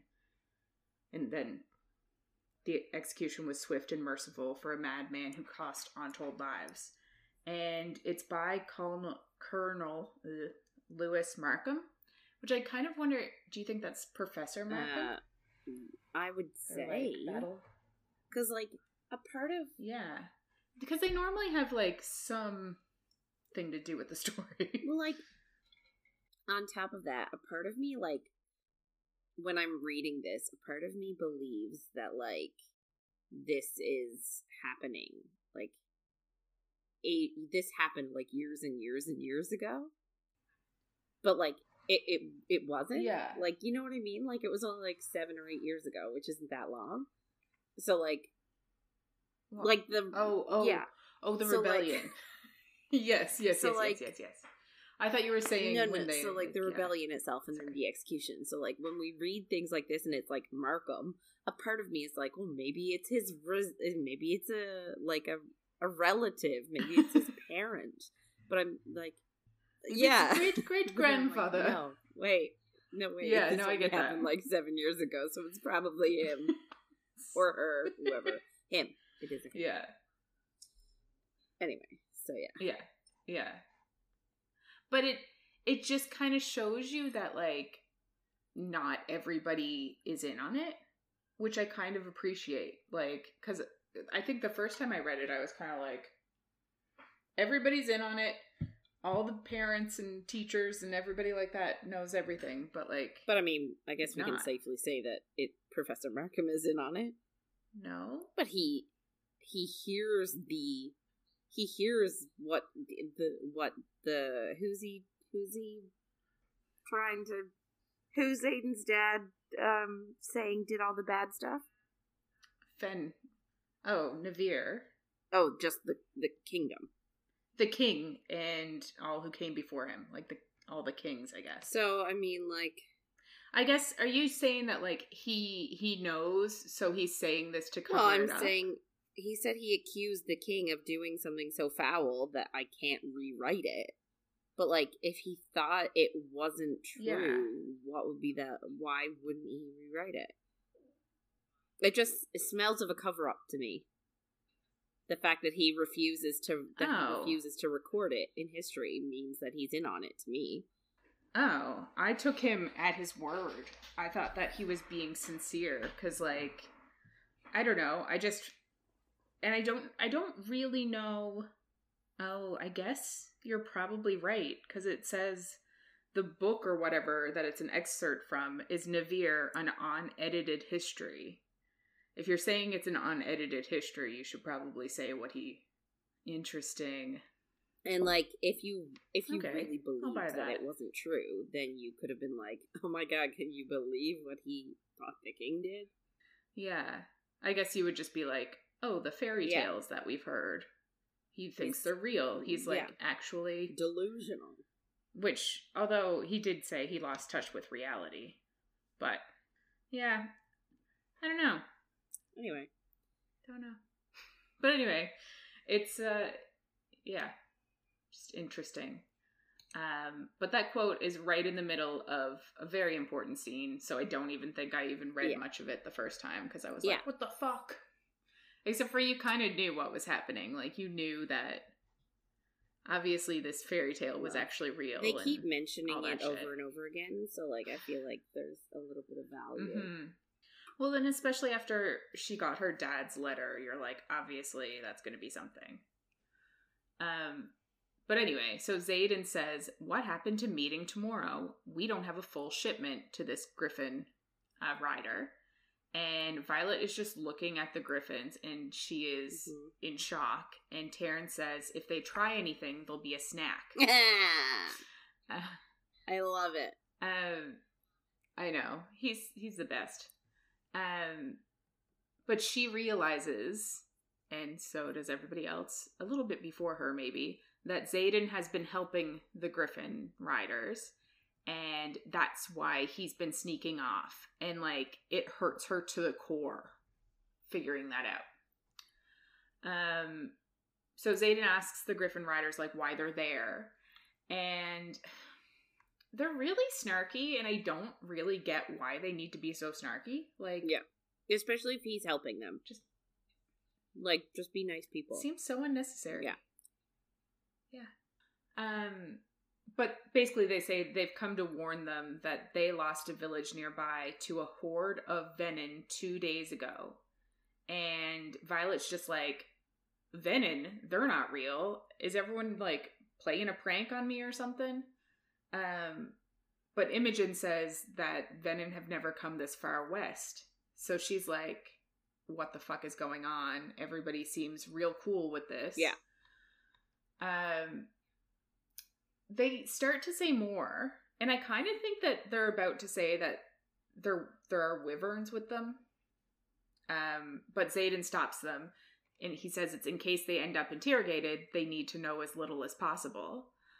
Uh, but they just say that they're heading, that the Venin are heading north to like near Athebyne, which is where they're going for their war games. So that is not good. Uh, but the Griffin Riders say that they are going to help That's nice. and yeah. Because this is outside of Navarre's borders. So it is Poromiel territory, which is where the Griffins. That's not where Athebyne is. Athebyne is still in Navar- Navarre. It's outside of the. it's outside of the borders. it's outside of the wards, but there are there's are unprotected areas of Navarre outside the wards. Oh, okay. But it's like. I guess it's close to. Yes, it's close to They're like- Poromiel. Yes, it's like Yes. closer to the border with Yeah. them, which is why they call it unsafe because it's close to the border. Has nothing to do in their minds with Venin. Oh, no. Well, probably does, but. Not that they're For the telling youngins, it people. shouldn't. Yeah. Yeah. Uh, so Violet then kind of feels something change, and Xaden looks at her, and one of the Griffin Riders says, If you think you'll convince a Sorrengail to risk their neck for anyone outside their own borders, you're a fool. And she's just there like, Um, What the fuck, man? You don't I'm right here. know me. And like, isn't it the Griffin Yeah. Riders offering to help them? So why are they talking about her helping them when they're helping her? Yeah. Yeah. It it really makes no sense cuz like they're not even they're just there to go do their war games. They're not there to do anything or I don't know. It's just it's they're really antagonistic for no reason, really. Especially since like Xaden is being nice to them. Not really nice. He's helping them, I guess. Not being an ass. It's not.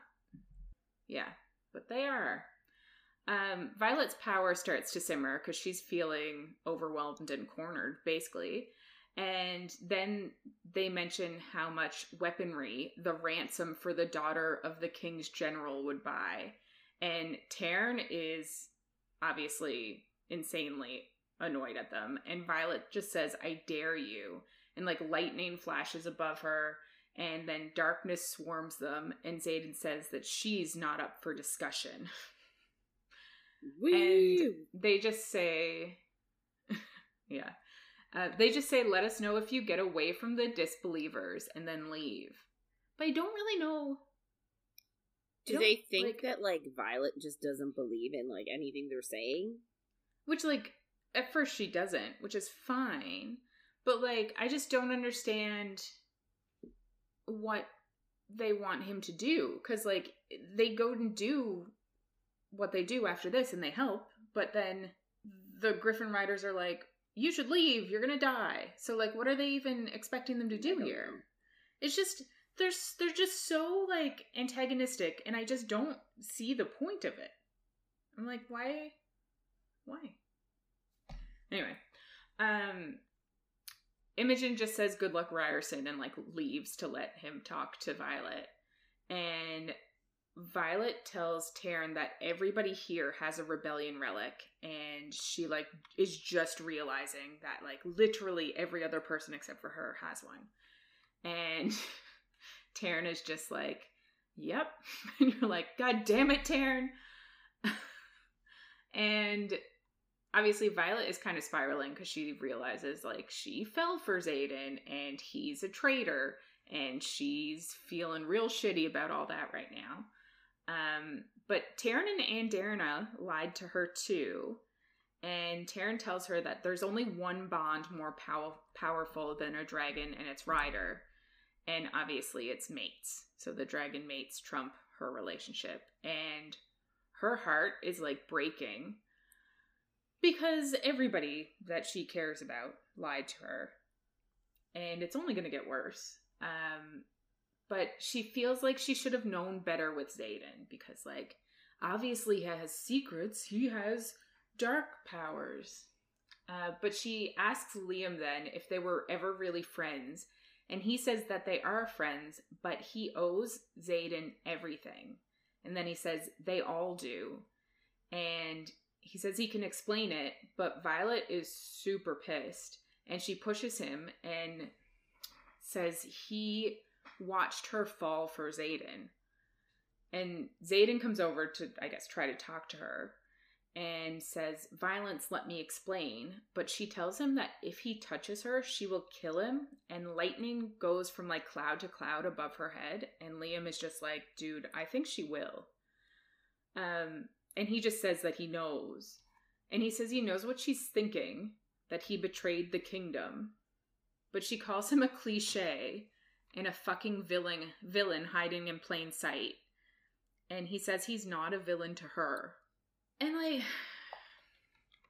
I I don't mind her figuring this shit out cuz I do like that she does it on her own like after this part, but I'm like I don't know.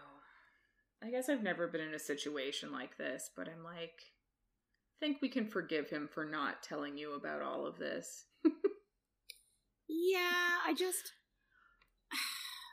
I don't know, man. A part of me just feels like this has nothing to do with her. You know what I mean? Like, and I say that in the nicest way possible.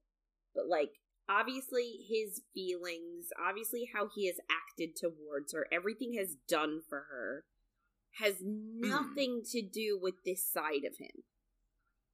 Like, yes. she is not the country that he is betraying. Like, he is, you know what I mean? Like, I just, and like I understand he lied to her and blah blah blah and like he didn't lie, he just didn't tell her. It's a lie by omission. It's yeah. a little different.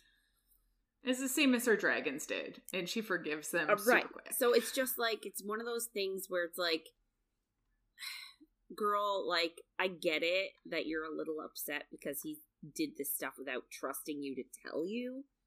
But like you guys literally just got together. He's not why would yeah. he tell you before now? And also, like maybe he would have told her in the coming weeks if they'd had a chance to like be together. Yeah. Like yeah, they were together together together one night. Yeah. They've had sex two that nights. She was like, "I yeah. love you." Yeah. So like and he was avoiding her in between because he knew he wasn't telling yeah, her the truth. So like, I don't know. I just I feel like she should probably uh, you know, her anger's in the wrong direction. Yeah. And I think maybe that's what she's going to explore in the next book because really, like, this is a huge deal for her. It means so much about her mother. Like, that is really the story here. It's not like, would, would she have even believed him anyway if he told her? She probably would have just thought he was crazy and lying about her mother. Like, I don't know. But anyway, so she um she says that she was trained as a scribe and they've like only defended their borders for the last 600 years against the griffins. And he tells her that they've been giving them weapons to fight the venin and of course they're like super specific weapons. Um, but she starts to say that the venin are fables. But she kind of starts to work it out then. And she thinks of her father's note um, which is a big part of it and Xaden basically tells her that they're real, and she replies like people who can tap into the source of magic without a dragon or griffin to channel, corrupting their powers beyond salvation. So that's that's what the Venin are. Like not great. Yeah. um but he says like they've drained all the magic out of the barrens and it's like spread like an infestation. And he does tell her like this isn't how he wanted to let her know. And she's kind of like, yeah, if you were ever going to tell me. But like, I think that's a bit short sighted. Like, he obviously had to. So did Tairn. Would have come up eventually. Um, she asks Tairn if he has any input, but he says he chose her for her intelligence and courage and wants her to come to her own collu- conclusions and not to let him down. Which I kind of like, but I'm also like, dude, you lied to. um, she kind of starts to ask why the Venin don't attack Navarre, but she realizes that the wards that they use make all non-dragon yielding impossible. So like Venin wouldn't be able to yield inside of Navarre either. So essentially she's like, I have to believe that Navarre has no idea that Poromiel is being attacked beyond the borders. And then Xaden says, or they know and are doing nothing, which is obviously the worst of the two cases. It is. But, like, as of right now, if this is the worst thing they've done. Well, yeah. yeah. Uh, well, also the fact that they're sending children off to be. I know they're not children, but they're sending children off to be murdered during war games. Um, but I think that's this is going to be a hard thing for Violet to like wrap her head around because of her upbringing and her mother and all of that. Uh, uh, yeah, so Xaden actually shows her the weapons that work against the venin, and um, it's the same thing that powers the wards, which is why there have been so many raids. Obviously, the Griffins are trying to get the material that powers the wards to kill the Venin. And he hands her an alloy embedded dagger with runes on it. And she saw one on her mother's desk. So we kind of are like, her mother has a weapon against the Venin. Her mother knows about them. So that's unfortunate. And she has to wrestle with that now. But she doesn't really even wrestle with it. It like I think she needs some time to think, which she doesn't get. No, and that's the issue. I also I don't like hearing all of this. I wouldn't have to think that hard. You know what I mean? Like Yeah, I yes, but you'd have to come to the conclusion that your mother and father both knew about this and hid it. And like she loves her father. And like what does that say about him? And like that means that her mother went and let her brother die even though he was her favorite. And like it's just not great. There's but she doesn't even really get a chance to think about all that stuff cuz she's just so mad at Xaden at the moment. Like I I just think she needs some time to think and we don't get that in this book. But I think her biggest issue is going to be realizing that her family and everyone she trusts on that side of things is actually shitty. Um yeah. So he basically lets her keep the dagger because she should be safe. yeah, whatever words are able to protect herself. so what Um, do we know what it, or do they just call it an alloy or is it like a specific it- she like the one he handed her was exactly like the one she saw on her mother's desk. So it's an alloy dagger with runes on it. cuz isn't alloy I'm assuming the runes are just like a combination metal? I don't know. I'm assuming the runes are important. Maybe. But I don't Yeah, know. okay, I get- I like I don't know. I was like this seems like it should be something more. But I assume like maybe the runes have something to do with the dragon magic because like why would that be what they use to power their um wards? So I don't really understand it. Um he basically tells her that he never lied to her, but she says he twisted the truth, which I guess is true.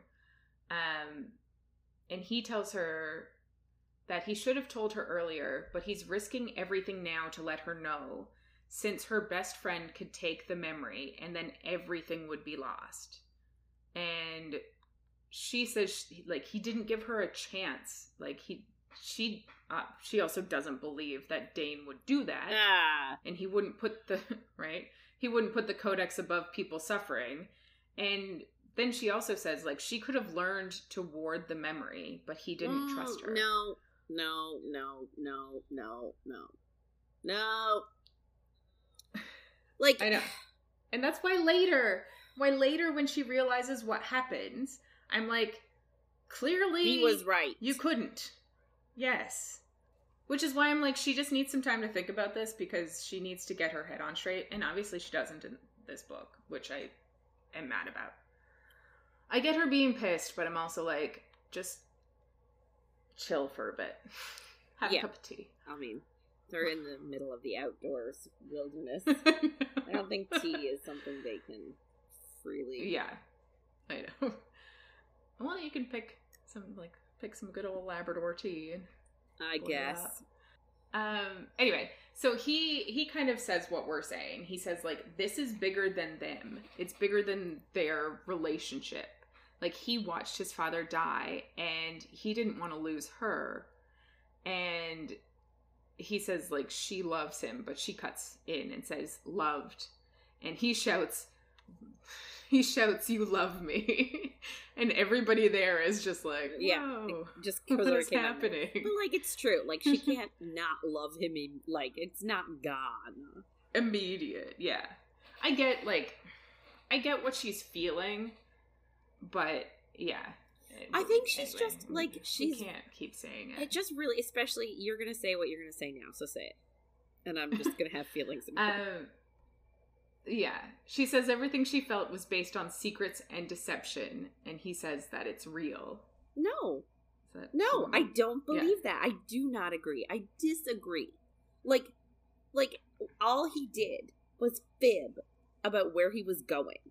but like he didn't because he just told her that he couldn't tell her Ex- okay, yeah, and then and then yeah he didn't say he said he couldn't tell her where he was going and then she asked and he was like fine i went here but you can't ask me why. and she was like yeah Yeah, so like I'm just I'm I'm very annoyed because she's like everything was based on secrets and deception and it's like no it wasn't. it wasn't. Insane sexual chemistry that was there the whole time. Him leaving Yeah. you like a little glass, a little Bob jar of violets, like that he wasn't Yeah. doing that to lie to you or to deceive you. You know what I mean? Like i do him being sad about his dad being dead and you comforting him. Obviously that was not a lie. So like Yeah. i just i feel like she's focusing on the wrong things. And like i agree with him. It's bigger than them. Like what he is doing Yes. i don't believe. And i'm gonna might get a lot of hate for this. I don't believe that what he's doing has anything to do with her. Like i mean it So, does I but it doesn't. Like just because he's doing this doesn't mean that like he's a t- like it doesn't mean that their relationship is is is is a lie. yeah. It's like saying that like oh hey like this guy is a hockey player and he uh, well he's a hockey player and oh he's got a girlfriend. And the girlfriend being like I can't believe you. You didn't tell me you were a hockey player everything was a lie. Like it has one I doesn't have if- anything if to do with the other. int- no you're you're also missing the fact that he's he is a traitor against their their kingdom and she is the daughter of a general to the king of the kingdom like it's it's not it would be if her father or mother were a hockey manager and the hockey player boyfriend was like on the other team. yeah. And it was Romeo and Juliet. this analogy is not working. But we can't just say it has nothing to do with her. Like her entire upbringing, her entire life, everything is about the kingdom. Like the propaganda of this kingdom, like everybody goes to this battle school to be in the army to fight against the griffins. And he's working with the griffins. Yeah, but she's I know that. already learned that he's doing it because they're under siege by by mystical creatures. She's learning. she she still doesn't like if you're like this is like what fairy tales did we listen did we read as children? But like this would be like if you were like told now that dragons are outside of our borders killing people. And you're like, dragons aren't real. I think you're a bit crazy. And then you're working it through in your head and you're like, oh, this makes a bit of sense. But you're still pissed that the person didn't tell you. But she's not like she's she's getting there, but she's not like a hundred percent there yet. She's like, This is insane. You're all crazy. This is a prank. Anyway. I, I do think that she needs time to think it through because like once she really realizes that hey they're there they're killing people this is awful and like her mother and the king are hiding it from everybody i think she'll figure her shit out although we'll definitely have like a full fucking book of them not being together because of annoying shit but anyway, she she does say like she believes him, but that doesn't mean she trusts him anymore. I also think that part is a bit of immaturity. Like everything's not black and white about trust and relationships have so many layers which I think like I don't think you can just be like I don't trust anything you say anymore because of this one thing that you had to keep a secret because I could easily have gone to my mother and then they she would have killed you. Um so anyway, they all leave for Athebyne and she kind of chats with her dragons and she can feel their guilt, which kind of helps her overcome her anger at them. Um and Terrence says like he won't lie to keep her safe again. So like she basically just immediately forgives both of them. Fuming. Um, I'm fuming. Yeah, I just think that they need to have a conversation, and they didn't. They didn't get time. They didn't get time to have it, a real one. After she like needs to chill out from her original moment, she needs to see that Venin are real, and then have that conversation. Just like I feel like I need to Um, meditate to calm down. I'm so That's fair. angry at this whole situation. She has the perfect man, and she's like, "Mm, "You lied to me, me, You're a traitor against our kingdom. um, she is kind of thinking to herself now about everything because, like, this is. If she's going to believe that Venin are real, it's really, like, wild, I'll say. But she does realize, like, the archives only have texts from the last 400 years. And in her father's note, it says it only takes one desperate generation to change history. So, like, he was trying to, like, set her up for finding out so, like, what? so that she would Four hundred and ten years ago, they changed history. Yeah. Well, so 600 years ago was when I guess Navarre became. There's 200 years of history missing. So from 600 years ago to 400 years ago. Oh my god! So oh my god! I got gotta. rid I have a thing. What do you want to bet? What do you want to bet? What do you want to bet? I don't know what you're saying. I don't know what I want to bet because I don't know what you're saying. What do you want to bet? that you're right about something? I can't bet anything. I bet you a coffee. a Starbucks. that the general is actually like 600 years old and he was in charge of erasing all those histories like him with the crazy dragon the black one Melgren? Yeah. either that or the king but i have a feeling it's going to be Melgren That is actually immortal. Yeah. Well, I guess we don't How know. Venin- Like, do the dragons? oh extend lives yeah. Mm, Like that could be could normal. be but we're killing them off We are although killing like remember what was her name amelie's dad he was still alive what Yeah. happens with their dragons Yeah. when they retire do their dragons also retire and just wait for the the wait for him to die of old age before they take a new rider? Can they sever the bond like early and be like, "You're retiring? Okay, I'll go get someone new now." Yeah, but when if they severed the bond, the rider the rider would die. Mm, But what if? I think. if it was like a consensual severing? Um, it's not funny. Consent is great. No, but Um, like if both of them just agreed, like, "Hey, we just need to see other people." Yeah. See other people. Let's open this relationship up. Uh, I don't know. I don't know what happens there because it's the same as like the healer guy that, but he still uses his dragon's magic to heal. He's just at the Right. So where's his dragon? And then that throws a wrench into our his dragon has to be But at the then that- campus because he's using. but the then that throws in oh okay i'm just saying it throws a wrench into her, our whole like dragons need to be close to the riders theory Yeah. Well, he must. He must be staying at the, the, the dragon would be pissed Well, he gets to stay in the Vale, and maybe he'll have a little baby or play with the babies.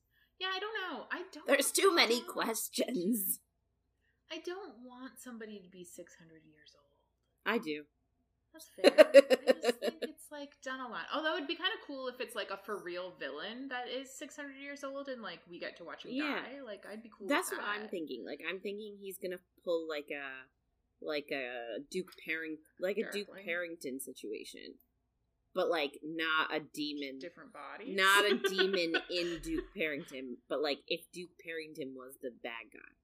yeah. I, yeah. Okay. Like you know what I mean? Because like everyone suspects the king is the supremo bad guy. I'm I'm going with Oh. no. It's the General Melgren guy, and he's Yeah. been he's been like secretly controlling the king for generations. All the kings. I could see that. Yeah, because like he's he's the shitty person, and he was yeah. I could see him being like the the bad Yeah. bad guy. Yeah.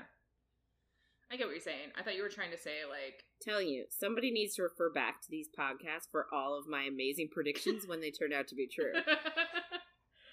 yeah, in like six years when we have all the books. Mark your calendars, people. Probably only maybe maybe three, maybe Mark only the three calendars. years. Um. Yes. so it's like where were we? what were we saying? So they get to the outpost, but it's empty, which Weird. is not good and Mm. very odd. Um, and Xaden tells them like to divide and search, and Violet obviously to stay with him. And Violet says like this is one of the most strategic garrisons that they man, and they wouldn't abandon it for war games. And Xaden's like, that's what I'm worried about. Um, he asks her if she told Dain about Athen Bean, uh, this place, and she says she never hid anything from him. Unlike him, like she's making a dig at him, and it's just such Mhm. shitty timing because he's like, she he asks if Dain touched her face, and she just says he always touches her like that, and she would know if he saw her memories, but Xaden says she wouldn't know, and she like is trying to say she can't believe that he would take it, but then she remembers that like Dain tried to take her memory Without asking. without asking about Amber, and she's like, "Fuck, maybe he would." I'm like, "Yeah, here it is." Um, but Xaden finds a note from Colonel Aetos, which is obviously Dain's father, and it says that they need to survive if they can. Um, and Violet realizes that Dain did this, and that like she kind of starts feeling like it's her Mhm. fault. It is. because Dain took her memory. Yeah, and Xaden says it's not her fault, but that like they were basically sent here to die. Um, I think this needs to be a bigger part. Like I think she needs to feel Mhm. more about I this. she- and I I think, think like, she needs to apologize everything- to Xaden about being like, you didn't trust me. I could have guarded my memories. No, you fucking couldn't. Well, she didn't know she had to then. If he had told her everything, she might have been able to like put a block in place. Obviously, she's gonna have to do that about all of this if she ends up back at school. Come on, we read that excerpt. I know, but I was trying to be nice to our listeners. I mean, if they didn't. um, um, yeah. But yeah, I think that there's going to be more to this. Like, she's got to. She has to confront her relationship with her mother, with Dain. She needs to confront her relationship with her sister. Like, how much does her sister know? Like, there is so many things that we need to see her deal with. And then I think she's finally going to be like, oh, Xaden, I'm sorry. I hope. And I hope it doesn't take that long. But anyway, Tairn tells her that something is off in the valley below, and we don't really know what that means. Um, and that's about it about that until the end of the book. But the letter that Xaden got gave him a choice.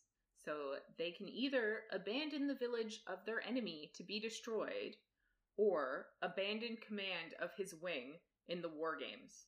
And if they leave right now and abandon this town, they could get to the war games in time. You're like, this is an insane Yeah. choice. so essentially let all the people in that town die to go play a game or save those people and essentially like I feel like it's it's kind of like it's kind of like offering them and being like, or else we'll know you're traitors. You know what I mean? Like yeah. either come to the Warren 100%, Games yeah. and like pretend like nothing happened and like you can keep going about your like merry little lives. Or if you choose to stay and fight, we're gonna know that you guys are traitors. Yeah, but it's kind of funny because you're like, what if Xaden had taken like anybody else other than the people he took? Like, what if he took people that weren't rebellion? But like I thought they weren't supposed to gather in groups of more than three. They're not, but that's why, like, during the chaos of the war games, he got to pick who went, and then he picked his group and they ran away before anyone could say Mm. no. So, realistically, he should have only had like three of them, and then everybody else should have been just Mhm. a rando. And then what would they have done? Like, he wouldn't be able to say, oh, they're testing Yeah. me. And then all these other people, I, I just, I feel like they didn't really think it through. And also, Violet's there. Like, her mother really doesn't give Nope. a fuck about her. Neither does Dain. Just saying, I'll miss you. Like, send her to He's die. Like, oh, you chose him. You can go die. Hey, I need him to get his in the next book. I know. He in a really bad does. way. I wish she just chopped his penis off. That's what I want. I, I hope she doesn't get that close to his penis. Or Tairn like slices it off with a claw. If she's only up to his ankle, his claw is too big. oh god, my head went to that Robert North to that. Um, no, who was it? Jesus. it's Um, definitely not oh, him. What's her name? No, that's not what I meant to say. I tried to say Nora Roberts, but it wasn't who I was talking about. anyway, the author that did the dragon and the, the dragon. Katie had two Robert. dicks. Katee Robert, and I'm like, now I could just can't. That can't, can't talk about dicks and dragons because I can't. for anyone listening, the dragon is if too you big. haven't too if big. you haven't read The Dragon's Bride by Katee Robert, you should go out and purchase it because this dragon man has two penises and he He uses them to have sex with his bride, who is a human woman. yeah. So Anyway, if it's scaly. If his penis is scaly, I doubt it. Like a like, dragon penis? You don't think it would be scaly? no, because I kind of You feel don't like think it would be skin the like way humans are? I think it would be kind of like like it. Dragons would probably be naked most. What of do you the mean probably? I feel like it would probably be. I feel like we could say definitely. I don't think they make I think he wears clothes in the book. The dragon does not wear clothes. Oh, you mean in the Katee Robert book? Okay. Yes, I thought we were talking about his dick.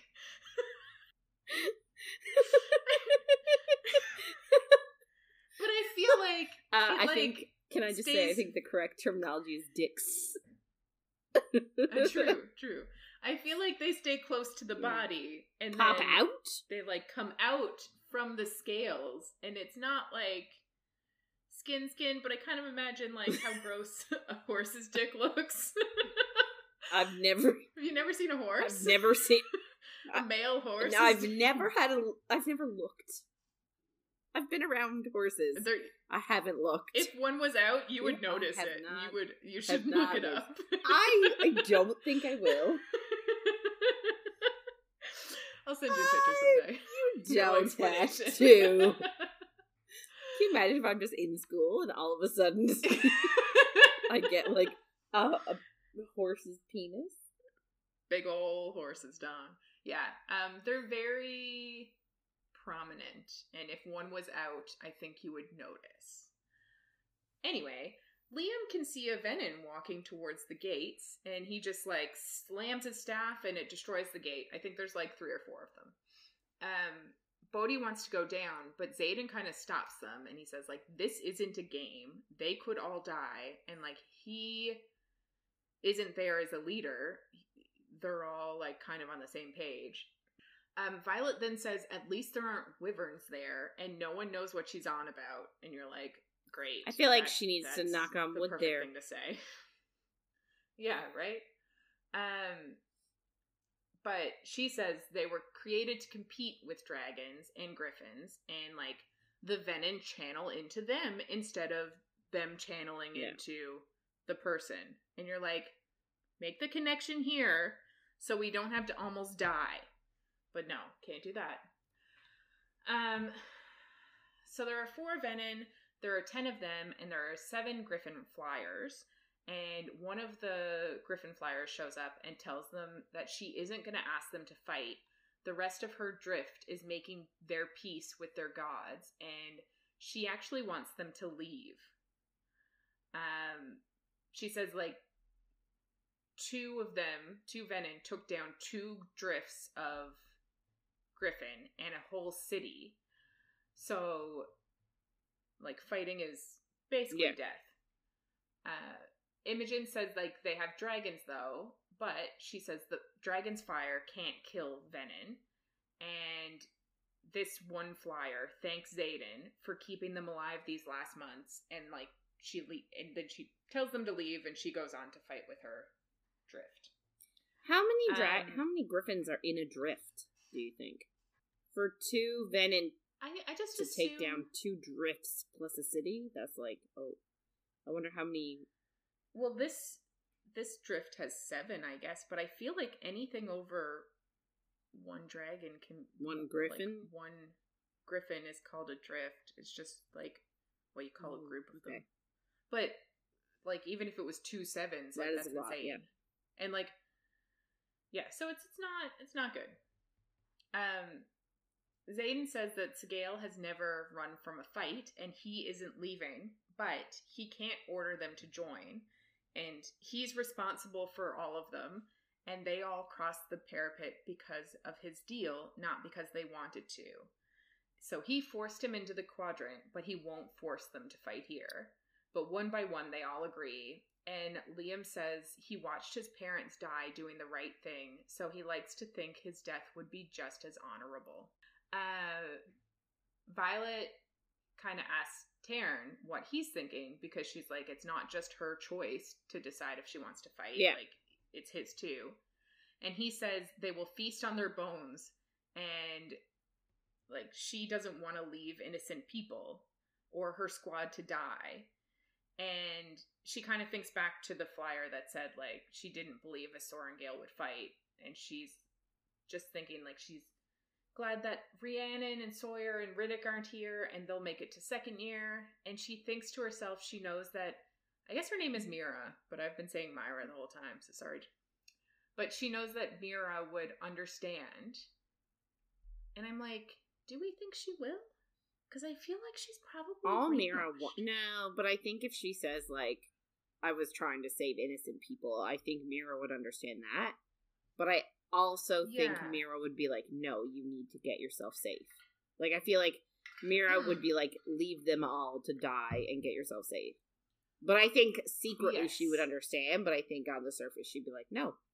I just wonder, like, I'm we're assuming she doesn't know about all of this. Correct. Or well, So I mean, she's one of the Yeah. fighters. Like you would think that when they're fighting, they would know. But she did say that she saw a grift of what she thought were dragons that didn't make sense. And like she doesn't hear things that are above her pay grade or whatever. So like I feel like she doesn't know. I just don't know how she would react if she were told. Like Violet has a lot of faith that she would do the same thing, but I'm just like I don't know yet. Yeah. Um, and then she obviously thinks of her mother too, but her mother obviously has to know about this and has done nothing. And she's like, "Cool, I'm gonna fight too." Um, Liam reports that seven, and then he says now six of the flyers are engaged. So I assume that one is already dead.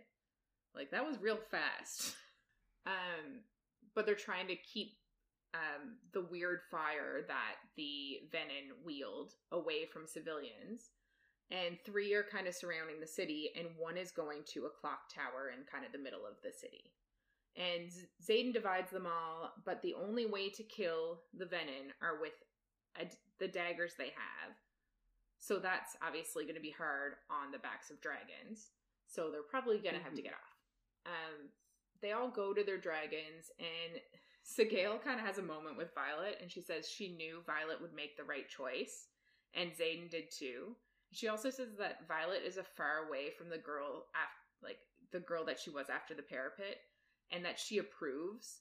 And Violet just says she didn't ask for her approval, and I kind Yeah. of like this. Like, I like Violet like getting into her own and having the confidence to be like, I don't But like, your approval. I know also feel like she's still mad at Sgaeyl because Sgaeyl's one of the ones who like Sgaeyl's the one who told Tairn and Darna by proxy like don't tell Violet about this. Like, so I just I feel like she's still a little pissed at her. Yeah, I don't. I I kind of feel like they decided as a group not to tell her. I don't think that Sgaeyl was like, "Don't tell her," because Tairn has been fighting this battle the entire time he's been alive. I guess. So I just, I don't like. I think he made a poor decision. I don't really blame Sgaeyl, but maybe she does blame Sgaeyl. I don't know. Um, Violet goes to talk to Andarna and tells her that she needs to stay behind, and she tells her that she'll feel the moment when there's nothing left, and she needs to fly no matter how bad it feels, and it's just Hmm. heartbreaking because she's obviously talking about like the moment she dies and Darna needs to like Fly away. sh- she needs to fly away and she needs to like she needs to be okay enough to fly away and I'm like I don't think Darna's going to be okay Mhm. enough to fly away if Yeah. you die man like that's not a good strategy um but she needs to get behind the wards basically um Violet sees a dragon fly nearby but knows that no one else should be here and it shoots blue fire and only has two legs What? what could it Who be knows? so it's obviously a wyvern, and Tairn tells her like they've created an abomination, and he has suspected that they did but didn't know, which I just think is interesting. So like, is this new? Because clearly he kind of makes it out like he's been fighting before. I just don't really understand. Like, wyverns might be new, but then also they're in the fairy tale books from ages ago. I don't know. Um, Xaden comes over and gives her another dagger, and she asks if he's going to tell her to stay behind, but he knows that she won't, and he says he tries to pick fights he knows he can win.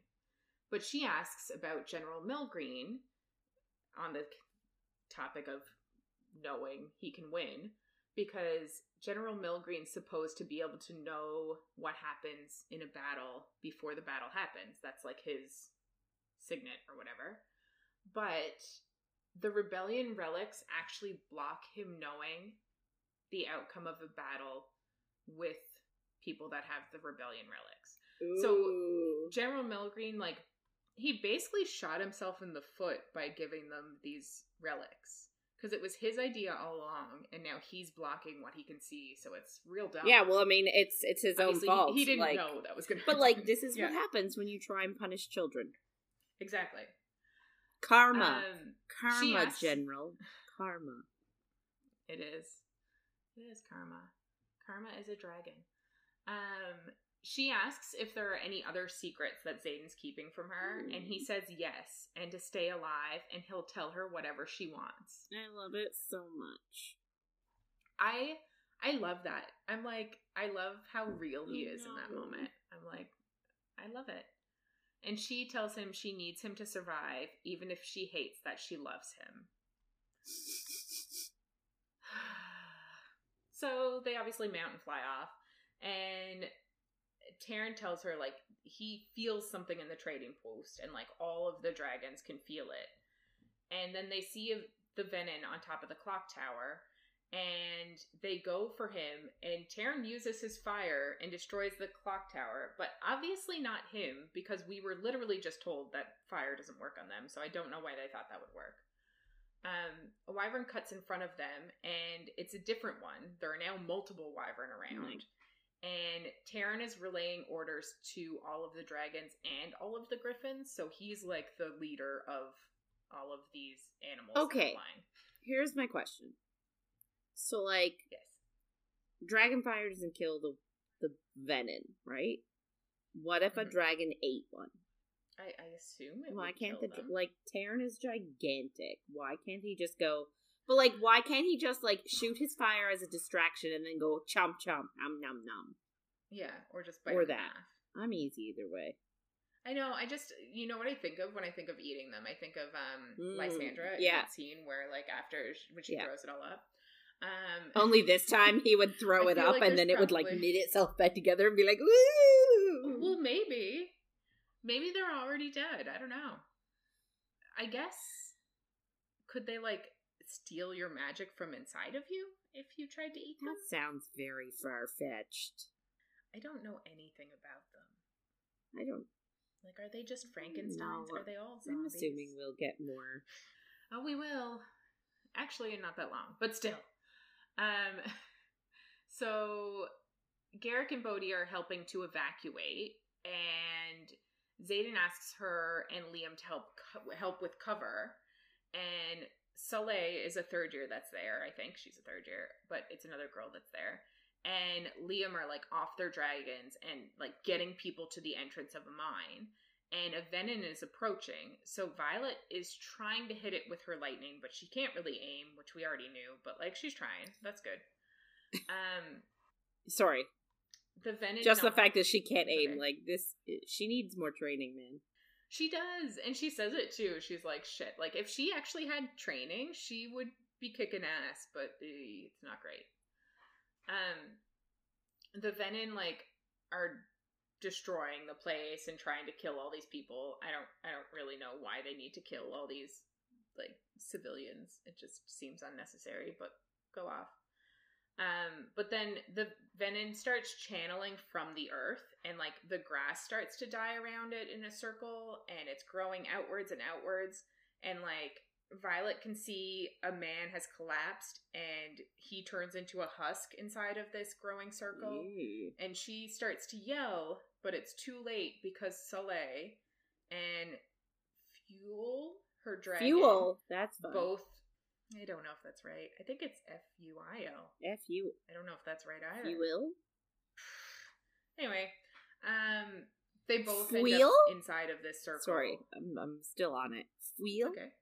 I don't even know if I wrote the name down right. Who so. knows? Um, but they both die, so that's that's real bad. but I don't think it's super surprising. I like obviously the venin is taking magic from everything in this circle, so like if you touch it, it's going to take the magic from you, and then you're just a husk. Um, two griffins and Liam end up killing a wyvern, and a wyvern and venin are going by a building with explosives. So Tairn ends up lighting it on fire, but they lived through it because we knew they would. Um, but they need to get the wyvern out of town to give the people a chance. But they're clearly looking for something, and it's the same thing that's feeling weird to the dragons that we don't know what it is. So Violet tries to draw them out with her lightning since she like she knows they see her lightning as a threat. So she goes over and like throws a whole bunch of lightning into the air and then the wyverns swarm to them and she tries again and again to hit them. And she like she says she lets down a wall between her and Terrence's power and she finally ends up hitting one. But there are so many more wyvern than venin so like they don't know if a rider dies. Like obviously if you kill a dragon the rider Mhm. dies. So there, she's like she hit a wyvern and she's like is a venin gonna die? It's so hard to tell. Right. there's so many we don't know who's right like the rider might not Yeah. be here is what she's kind of thinking. Um anyway every the reader gets it before this point and i'm like why can't she get it? Um but they go like around and she tries so many times and she does end up killing another wyvern and um Xaden and Bodhi's dragons take out two more and then Xaden she sees Xaden jump off Sgaeyl's back and use his shadows to hide the people evacuating, but a wyvern goes for him and she screams out.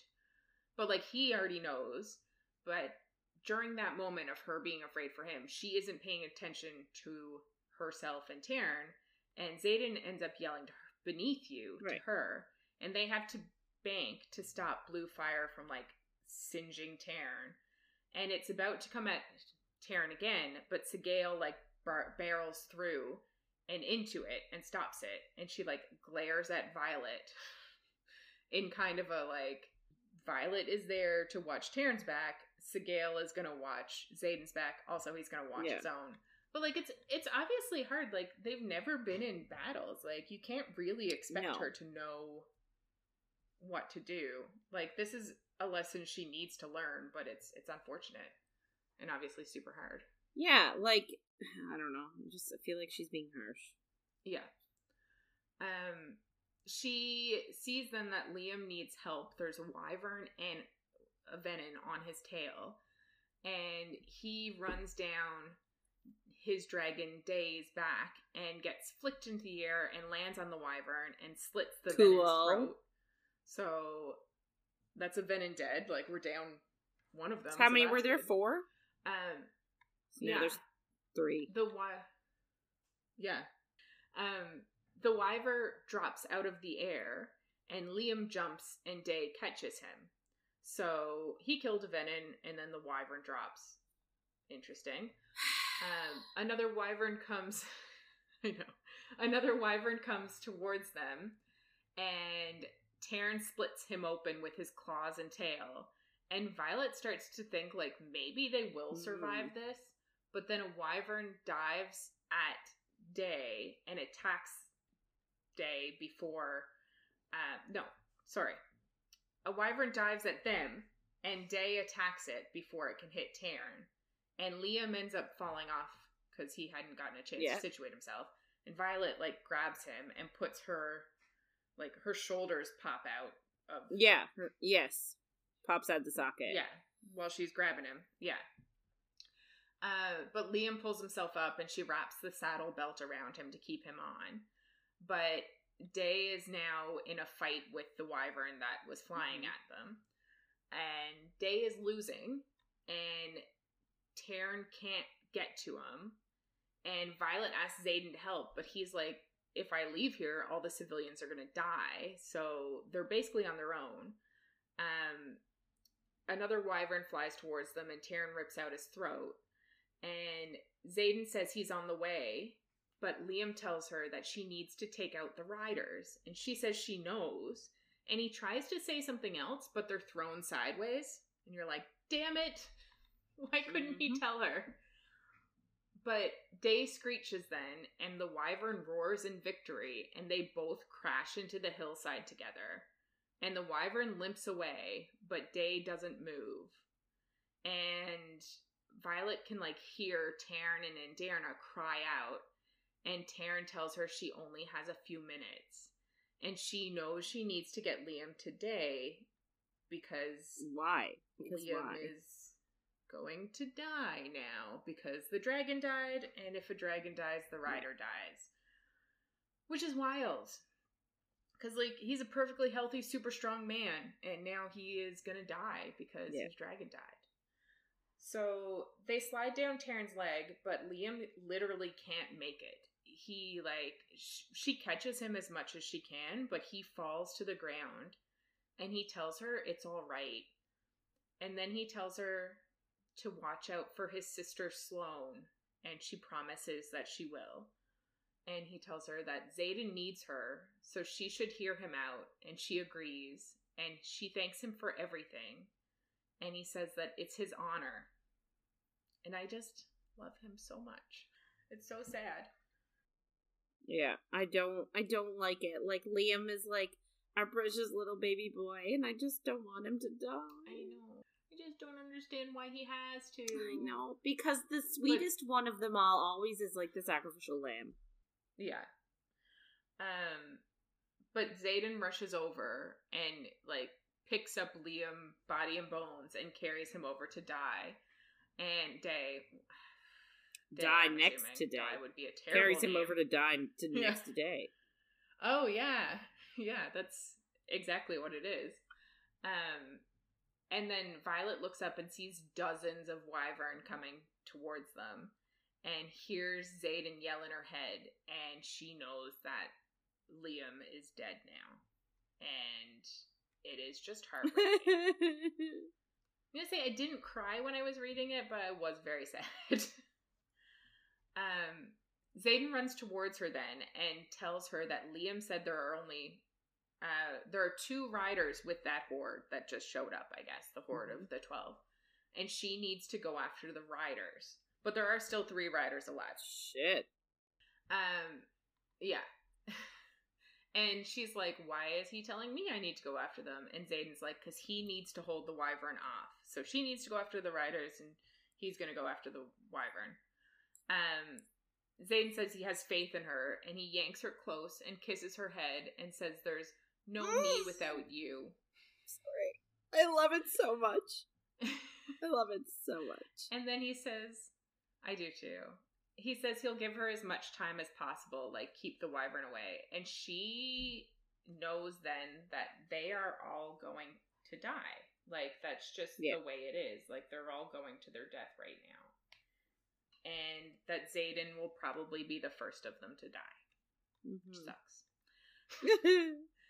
Um, they so Violet and Tairn get in the air, and Violet unleashes, and she ends up killing a wyvern, but another comes at them, and a venin lands on Tairn's back and stabs Tairn with a sword behind his wing, and Tairn like rolls, but the the venin stays on by holding onto the sword, and like their feet are like swinging out behind them. It's awful. Um, and Violet knows in her head, she knows she's missing something, but she's obviously in the middle of a fight right now and she can't figure it out. So she knows that she needs to like get this venin off of um back. So she unclips herself and goes after the venin and they fight and she thinks like all of her challenges have led up to this. Um but she has to use her arm to stop a punch to the face and it snaps a bone in her arm, which is not great. And the venin is like unnaturally quick at adapting and knowing her moves and Violet is on the defense, which is not good if you want to win. Um, and the venin stabs her in the side with a green tipped dagger. And when she pull and like Violet pulls it out, but something feels really wrong, and the dagger isn't green tipped anymore. Yikes. I don't mean to laugh at that, but it's But just like, obvious. yeah. we know what Yeah. that means. Um, but she feels like a burning moving through her, but she obviously can't do much about it right now because the venin is still right there. But the venin tells her there's so much untapped power she could like Violet could command the sky to surrender all its power. And she wants to take Violet back to split her open and see where the lightning is coming from. And then she mentions letting her sage like take a look at her instead of her doing it. And Violet's like, oh, she's a student too. So like this group of Venin also have like a Yeah, some- situation. What do you want to bet? There's what do you want to something on the bet that it's somebody? It's somebody she's already met, and it's like, or like somebody that she sort of secretly knows, or something. I'm just, I'm convinced. I do. Do you yeah. think? But they can't have like the red. I don't know. Like all the Venin have like I don't know. That's just that's just my Red predicament. Or she's gonna end, or this sage is gonna end up being Fair. like Violet's like antithesis, and like they're gonna have like a epic battle at the end. Yeah. book five. Yeah.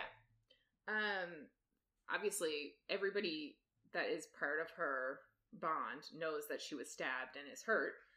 And Violet ends up telling Xaden through the bond that the venin is too fast, and he tells her to level the playing field. And then his shadows spread over Tairn's back, and Violet knows Tairn's back, and she also has Mhm. lightning. So she lights the sky up for a second, and the venin is obviously disoriented, and she ends up being able to stab them in the Lovely. ribs.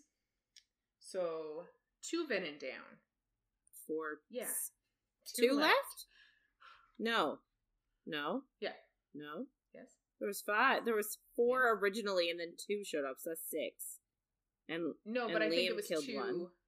Yeah, Liam killed one. so she just killed there's one. four don't- left. I think there was only. I don't think. I don't think. I don't think two more showed up. I just think the two Oh. Oh, okay. I understand. Yeah. But I don't know. Like, I feel like Liam could tell who was connected. Like, I wonder if that's something that he could. Maybe. Because that's kind of what confused How did me, he Is like, how did he know? And I wonder if, like, his dragon could tell there was connections. know. But What his know, power was just farsight, wasn't it? Yes. Yeah, Yeah. not- unless he his farsight had expanded into like being able to see things that weren't in plain sight, so he could see like maybe connections. Hmm. the bonds, yeah. Maybe. It's also like maybe two more did come, but I I do only remember hearing about two Right. more deaths. So I kind of assumed it was only four total. Um but she tells Xaden that like she got it, so the shadows disappear and she stumbles to her sh- saddle um holding her side and three wyvern fall from the sky and violet realizes like this is what liam was trying to tell her they have to kill the venin because The that will kill yeah. their wyvern so like the venin's power goes into the wyvern they're channeling that way so if the venin dies the Mhm. wyvern die so this one venin that she killed it's had three wyvern. No, it's unfortunate. Um, and Zayden is struggling to hold them back, but Violet tells him like there's a new plan now, and to let the shadows fall. And he kind of fights against her, and Andarna is kind of trying to come help too because she knows that Going everything shit. is awful. And Sgaeyl is like screaming in fear, Violet thinks. And Violet tells Xaden, like, if he's ever trusted her to like let like stop with his shadows now. And she knows she needs to take down the more powerful venin that's left. So if there are two left, like she needs to take down the more powerful one, and then Xaden can take down the last one. Um, Tairn tells her which one is the more powerful of the two, and she tells Tairn that the Venin said she could command the sky, but she's going to need every ounce of his power. Um, and obviously, she again tries and tries and tries, but ends up missing, missing, missing. And she asks Tairn for more power, but he doesn't want to let another rider die because they don't know their limits. And she says she does, but she's like, I do know my limits. But then as she's getting this power, that he's like, fine, I'll let you have more. Like her heart jolts and she starts to get super hot, and you're like, Are you sure you know your limits? Because this is not what you're supposed to be no, feeling. but at man. the same time, I do feel like maybe she would have, um, maybe she would have like not gotten like gotten too hot when, like, considering the fact that she's poisoned. Like, I feel like that's playing yes, into yes, it. yes. That's that's a big, yeah, of course. Um, Andarna is like begging to help still, and Violet says only what she needs. So they stop time, and the Venin don't stop. Like they use magic too, so they're able to like they're slowly moving towards them, even though time has stopped. The Venin can still Mhm. kind of move a bit. Um, but Violet lights the entire sky up with lightning, and lightning just goes everywhere. But with the like, with the time stopped, it's not really Yeah. moving. So she's just like trying to get one tendril of all the lightning in the entire sky to move towards this venin, and she's taking more power and more power from Tairn. And Xaden is yelling in her head, but she like sh- like completely ignores him, and she takes the shot and like she lets go of Andarna's powers and obviously the lightning does hit the venin which kills it which is great i'm glad that that actually works because that'd be real shitty if it didn't Yep. um but over half the wyverns fall from the sky but the other venin is coming for for her and Xaden grabs him with his shadows and then pulls the venin onto his knife Amazing. Why couldn't he do that earlier? like if it's if it's Yeah. that easy, well, yeah. I just feel like why didn't why didn't he do that Mhm. with all of them? So then all the other wyvern are obviously Yeah. going to die too, which is good. Um, but once she sees the knife go in, she knows like everybody's gonna live. So she just lets go and she ends up like falling off of Tairn. And Xaden is screaming her name and Tairn is racing for her, but she can't feel the bond and she can't access the archives of her power. So like she is completely blind right now of any Yeah. bond. Um Andarna stops time again and like flies under her, but she's like too small to really hold her up. So like she's kind of just like slowly Yeah, bring her like, down just break her fall, just yeah. crashing. Yeah. Um, and sh- and uh, Violet ends up slipping off her back into Xaden's arms, and he tells her to fight, but then she just passes out. Uh, she wakes up, but she can't do anything. Like she can't move, she can't open her eyes. She's just there, and she can just hear people Mhm. talking, and they're trying to decide what to do with her. Like her blood is black, and Basgiath is over twelve hours away. So like she obviously won't make it To the long. yeah. She would die. Yeah. Um Xaden says there's somewhere closer, but then Garrick says it'll put everything at risk. But Tairn like bellows at Garrick and Garrick's just like he's just warning Xaden what's at risk.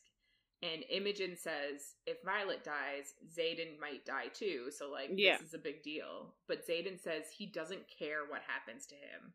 And you're like, she has to hear this. but she's gonna fucking forget it all and I'm gonna be so pissed.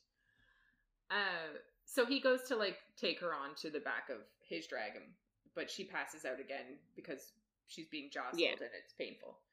Um, she wakes up again during the flight, but she can't speak, and she just she is able to open her eyes, but she just sees the mountains. Um, she's then as they're like getting off the dragon, she's woken up again, and they're arguing over if this is the best idea, but they're on the ground and Tairn roars, and Xaden says he's saying he'll cook him alive if he fails, Yeah. which is fair. Do we know who's Um, talking there? Like, is it just Xaden and Garrick? Or we don't? It is. At that yeah. point, it is, yeah. Yeah. I think Bodhi might say something, but like it's not until after this. Um, but Xaden tells her she has to fight and she can hate him when she wakes up. Um, but none of it is worth it without you. And she almost believes him, and I'm like, you should just believe him. I'm gonna flip this fucking Yeah. desk. and then someone familiar calls out, but she can't place it Hmm. and Xaden says you have to save her. And you're like, who could it be? Yes. So then we're at the last chapter. And the quote of the chapter is Fen Riorson's last word You're all cowards. And it's redacted, of course. Um, but this chapter is actually in Xaden's point of view, which is interesting. It just makes me super excited for the special edition because we're gonna get two I hope it's chapters in Xaden's point of view, and I'm really excited for it. Oh, I listened to this part in the audiobook Mm-hmm. of his point of view and the guy talking. I was like, oh my god, it's so much hotter. Mm. Because the rest of the Purple. book is in, Yeah, obviously, a woman is speaking, but yeah, lovely. Anyway, I just love it. Um, so it's been three days, and Violet hasn't woken up, and Zayden is thinking like she's never looked frail or fragile to him, but she does now, and there's all consuming fear between like each breath she takes, and he's just wondering if she'll take another one, and it's awful. Um, but luckily today she looks a little less leached, like there's some light in her cheeks. Um, he obviously regrets taking her to the war games, which was punishment for his crimes and for taking Liam too. He ordered him to keep her safe, and that's what killed him. So his death is mm. on Xaden, and we already know that Violet's like, Liam's death is on me. So like we've got a lot of guilt coming Yeah. up in the next. Well, that's book. the problem too, is that they're both gonna take responsibility for the kid's death, and like, He's an adult. He made his choice. He even said like yep. he wanted to do the right thing. Like you can't But also that somebody. foreshadowing, though, we couldn't say it before about how he says he hopes his death is he hoped his death would be just as honorable. Like, Yeah. And like obviously she's going to become a huge part of this and like do something somehow to Mhm. save the day and like his death won't have been in Mhm. vain type thing. Like and also she's the hero of the story, so obviously. But yeah. Um so Tairn growls at Xaden and says like he should have told her about the venin and now she's suffering. And he knows he should have done a lot of things differently. Um and he thinks he should have held on to her after the first kiss and not fought his feelings for her. And he should have let her all the way in then. Which like they would have had so much time what was their first kiss? Was it the night of the feel like the night that she felt um Tairn and Sgaeyl? horny Yeah. it wasn't hers yeah Yeah. Yeah, I think so. I'm pretty sure.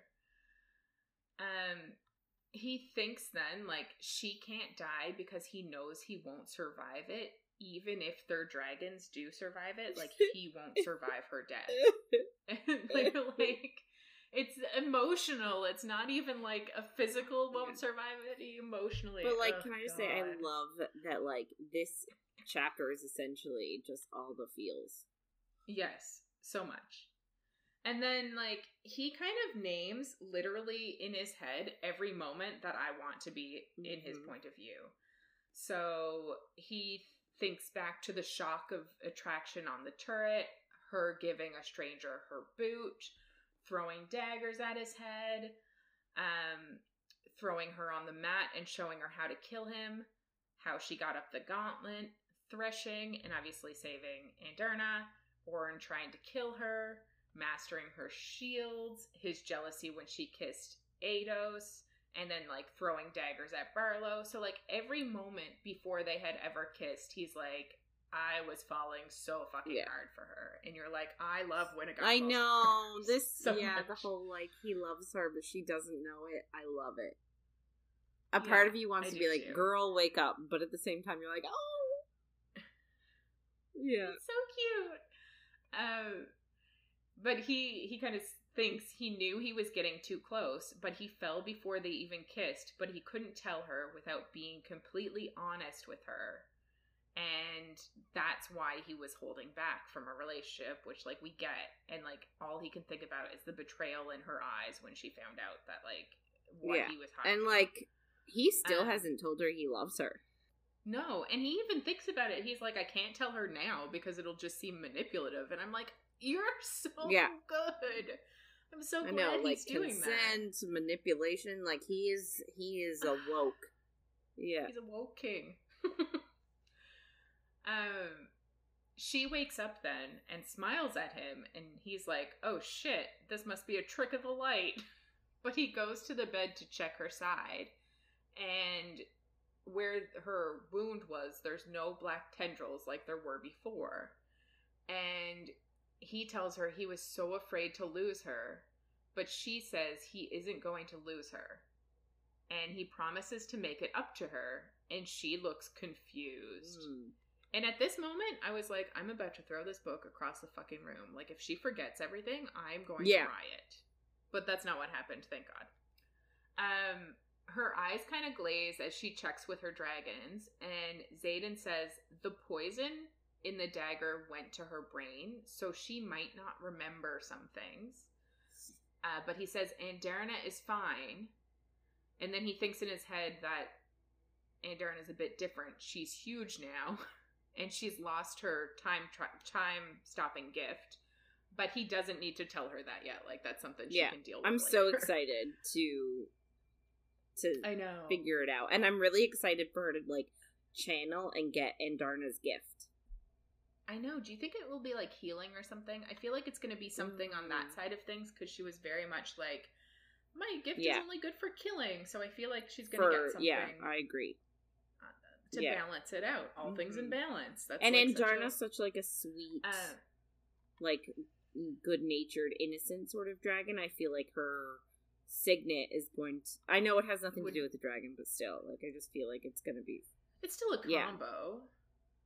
I feel like, yeah. No, I agree. I think, yeah. Um, Violet gets out of bed then and looks at the landmarks outside and she asks where they are and not to lie this time. So she's either starting to remember or her dragons told Yeah. her what happened. Um and I guess like realistically her dragons could have just replayed Yeah. everything for her and she could know through that. Um uh but he he kind of knows that she knows where they are and she says it looks like Aretia, but Aretia was burned to the ground after his father's rebellion, and he agrees, but he says it's in the process of being rebuilt. And she's like, I think I Yeah. would have heard if it was being rebuilt. Um, but he says they aren't hiding it; they're just not advertising. Smart man. It. You're like, yeah, fair. Um, she asks him to tell her one thing, and you're kind of like, is she gonna be like, me? do you do you actually love me?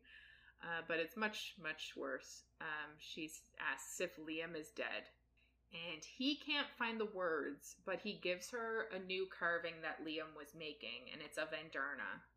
And she says that it's her fault, but he says it's his, and he should have told her. Yeah, he should have told her. Period. Everything. Yeah, obvi- yeah. That's what he's saying. And he tells her like Liam was also laid to rest yesterday, but he stayed here with her. So they both missed his funeral, which is unfortunate because that is Yeah. heartbreaking. Um, she then tells him to leave so she can get dressed, and then he's like, "You're kicking me out of my own room," and it's like it's kind of a cutish moment, but like Yeah. she's also mad. But I just love the like, Yeah. it's his room, and he had her in his I room. know, I love it too. But she says now Riorson. And in his head, like it cuts because she has never called him anything other than Yeah. Xaden. Like even when she should have been calling him Riorson, she didn't. And it's like he thinks it's because she wanted to keep a line between him and his father because she blamed his father for Yeah. her brother's death. And now that she's calling him Riorson, like he's sad. um, but he does leave, obviously, Yes. because consent and caring about someone's wishes. Um, but Garrick and Bodhi are outside, and they're happy she's awake, but they say she'll need to decide if she wants to keep the secret. Um, and Garrick says he thinks that she will, and they'll have to teach her how to shield against Aetos, which is like, good. Maybe we should have done that in the beginning. None of this would have happened. But like, um, what I don't understand here is they're gonna have to teach her how to shield against Aetos, but like, are they not all kicked out of school? Like, what has happened with the war games? Like, I have no idea. We know nothing. I know we know, We know nothing, nothing. but like, this is what I mean. Like, do they honestly think they can just show up back at school and be like, "Hey, we uh we got lost," like, and then everyone be like, "Oh, of course you did. Okay, welcome."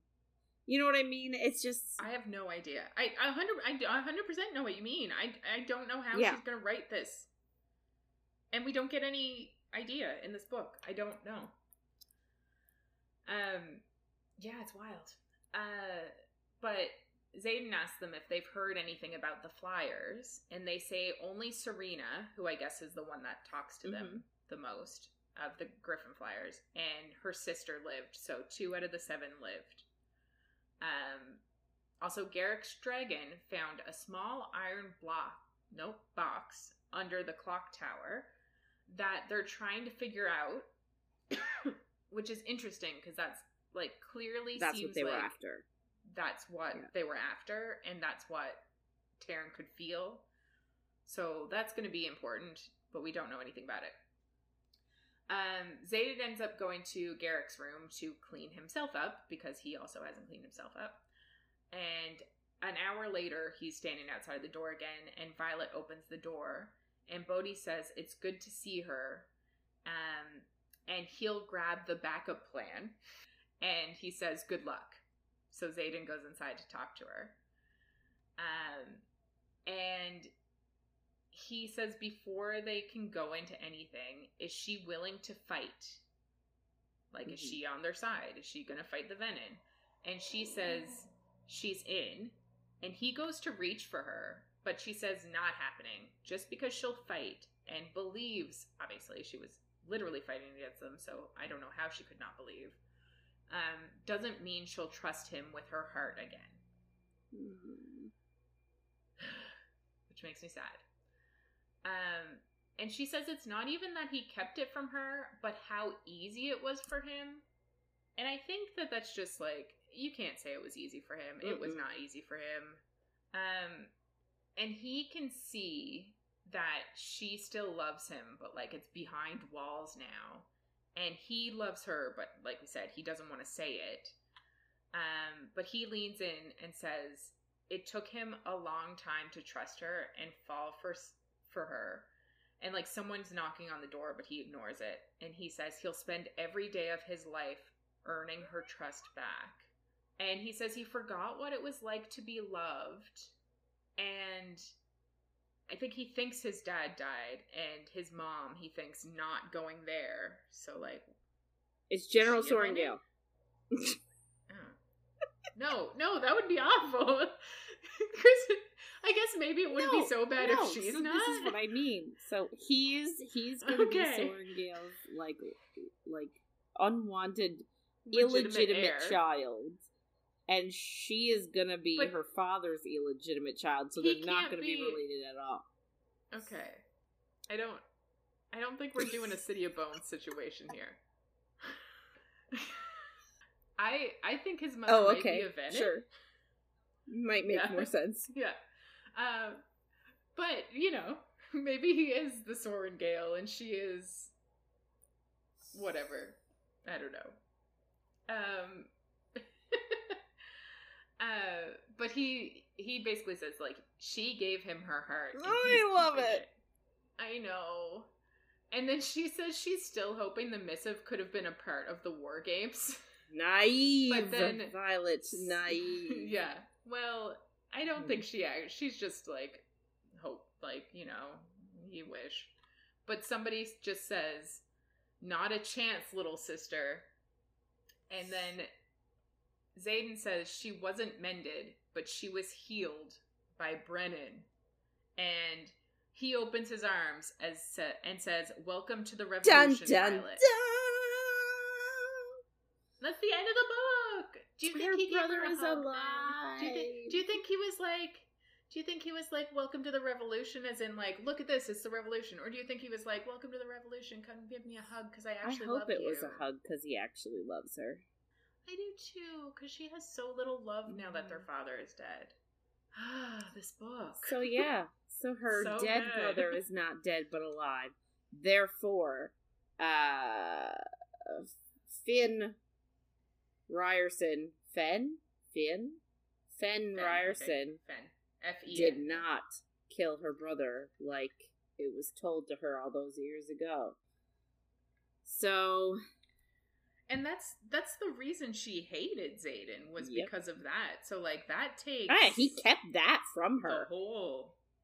Cause like especially remember Yeah. when he was like but your mom killed my dad and she was like well your dad killed my brother like he had to take that and be like mm, he didn't though I know, but do you think this is something that like they really don't want people to know because he's a healer, he's on their side now. So like they're like, yes, everyone needs to think he's dead. maybe And like if she found out, like, but yeah, it would have been so easy to be like, hey, no, he's alive. He's part. He's on our side now. yeah i don't know But yeah. But yeah, that's that's the book. I I loved it. Like we've kind of said a few times, like it's not like super groundbreaking. It's not brand new fantasy. It's it's just good but it's Yeah. shit that I want. It's like it's yeah it's and it's shit I well written I like it.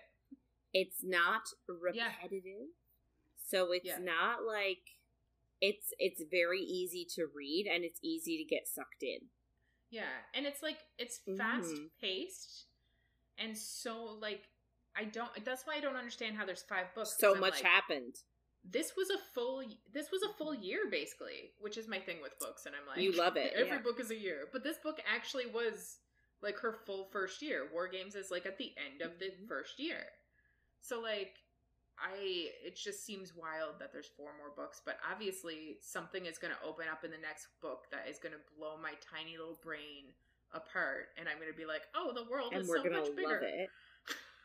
Oh, of course. But also, like, I wonder. This is a weird, a weird wonder. I wonder if, like, so they did a whole year of school.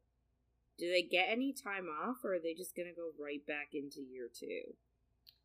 it kind of go feels right like they just yeah, because like I think they get their letter privilege, but then they just go right back. And like the pair, like war games end, pair Yeah, new people. That's what I what I think assume. too, which is weird. Yeah. Did you have any predictions that you want to get off your chest other than what we talked about? Um, I don't know. I just, I really, really, really, really, really, really do not want Dain to become interesting. Yeah. I don't think it's and like, I just, I really don't want her to like interact with him and like him do something for her and her realize, oh wow, or like he does have feelings for me, or like, wow, he does actually care for me, or for him to even be like, I don't know, like for her to realize, oh, he was fighting the system from the inside the whole time. Like I don't want I don't No. want him to be redeeming it all because I don't want her to like get attracted to him at all. I don't think that's going to happen. I think it's going to be very much um, end of Akamath, beginning of Akawar, Mm. where like she's to have to go back and she's to have to pretend that everything is fine, that nothing really happened. So I really think it's to be like one of those situations, um, which I kind of love because he's to be all like, "Look at my sweetness," and like kind of like we were in the first book, where we were like, "That's not sweet. Yeah. He's a piece of shit." But she's going to be the one being like, "That's not sweet. You're a piece of shit." But she's going to have to be like, "Oh, thank Yeah. you." Blah, Yeah. blah, blah. Like she's gonna have to put up with it, which I hate. But yeah, there's like there's just so much that's gonna happen in the next book because like obviously Xaden is probably going to get sent to the front lines Ugh.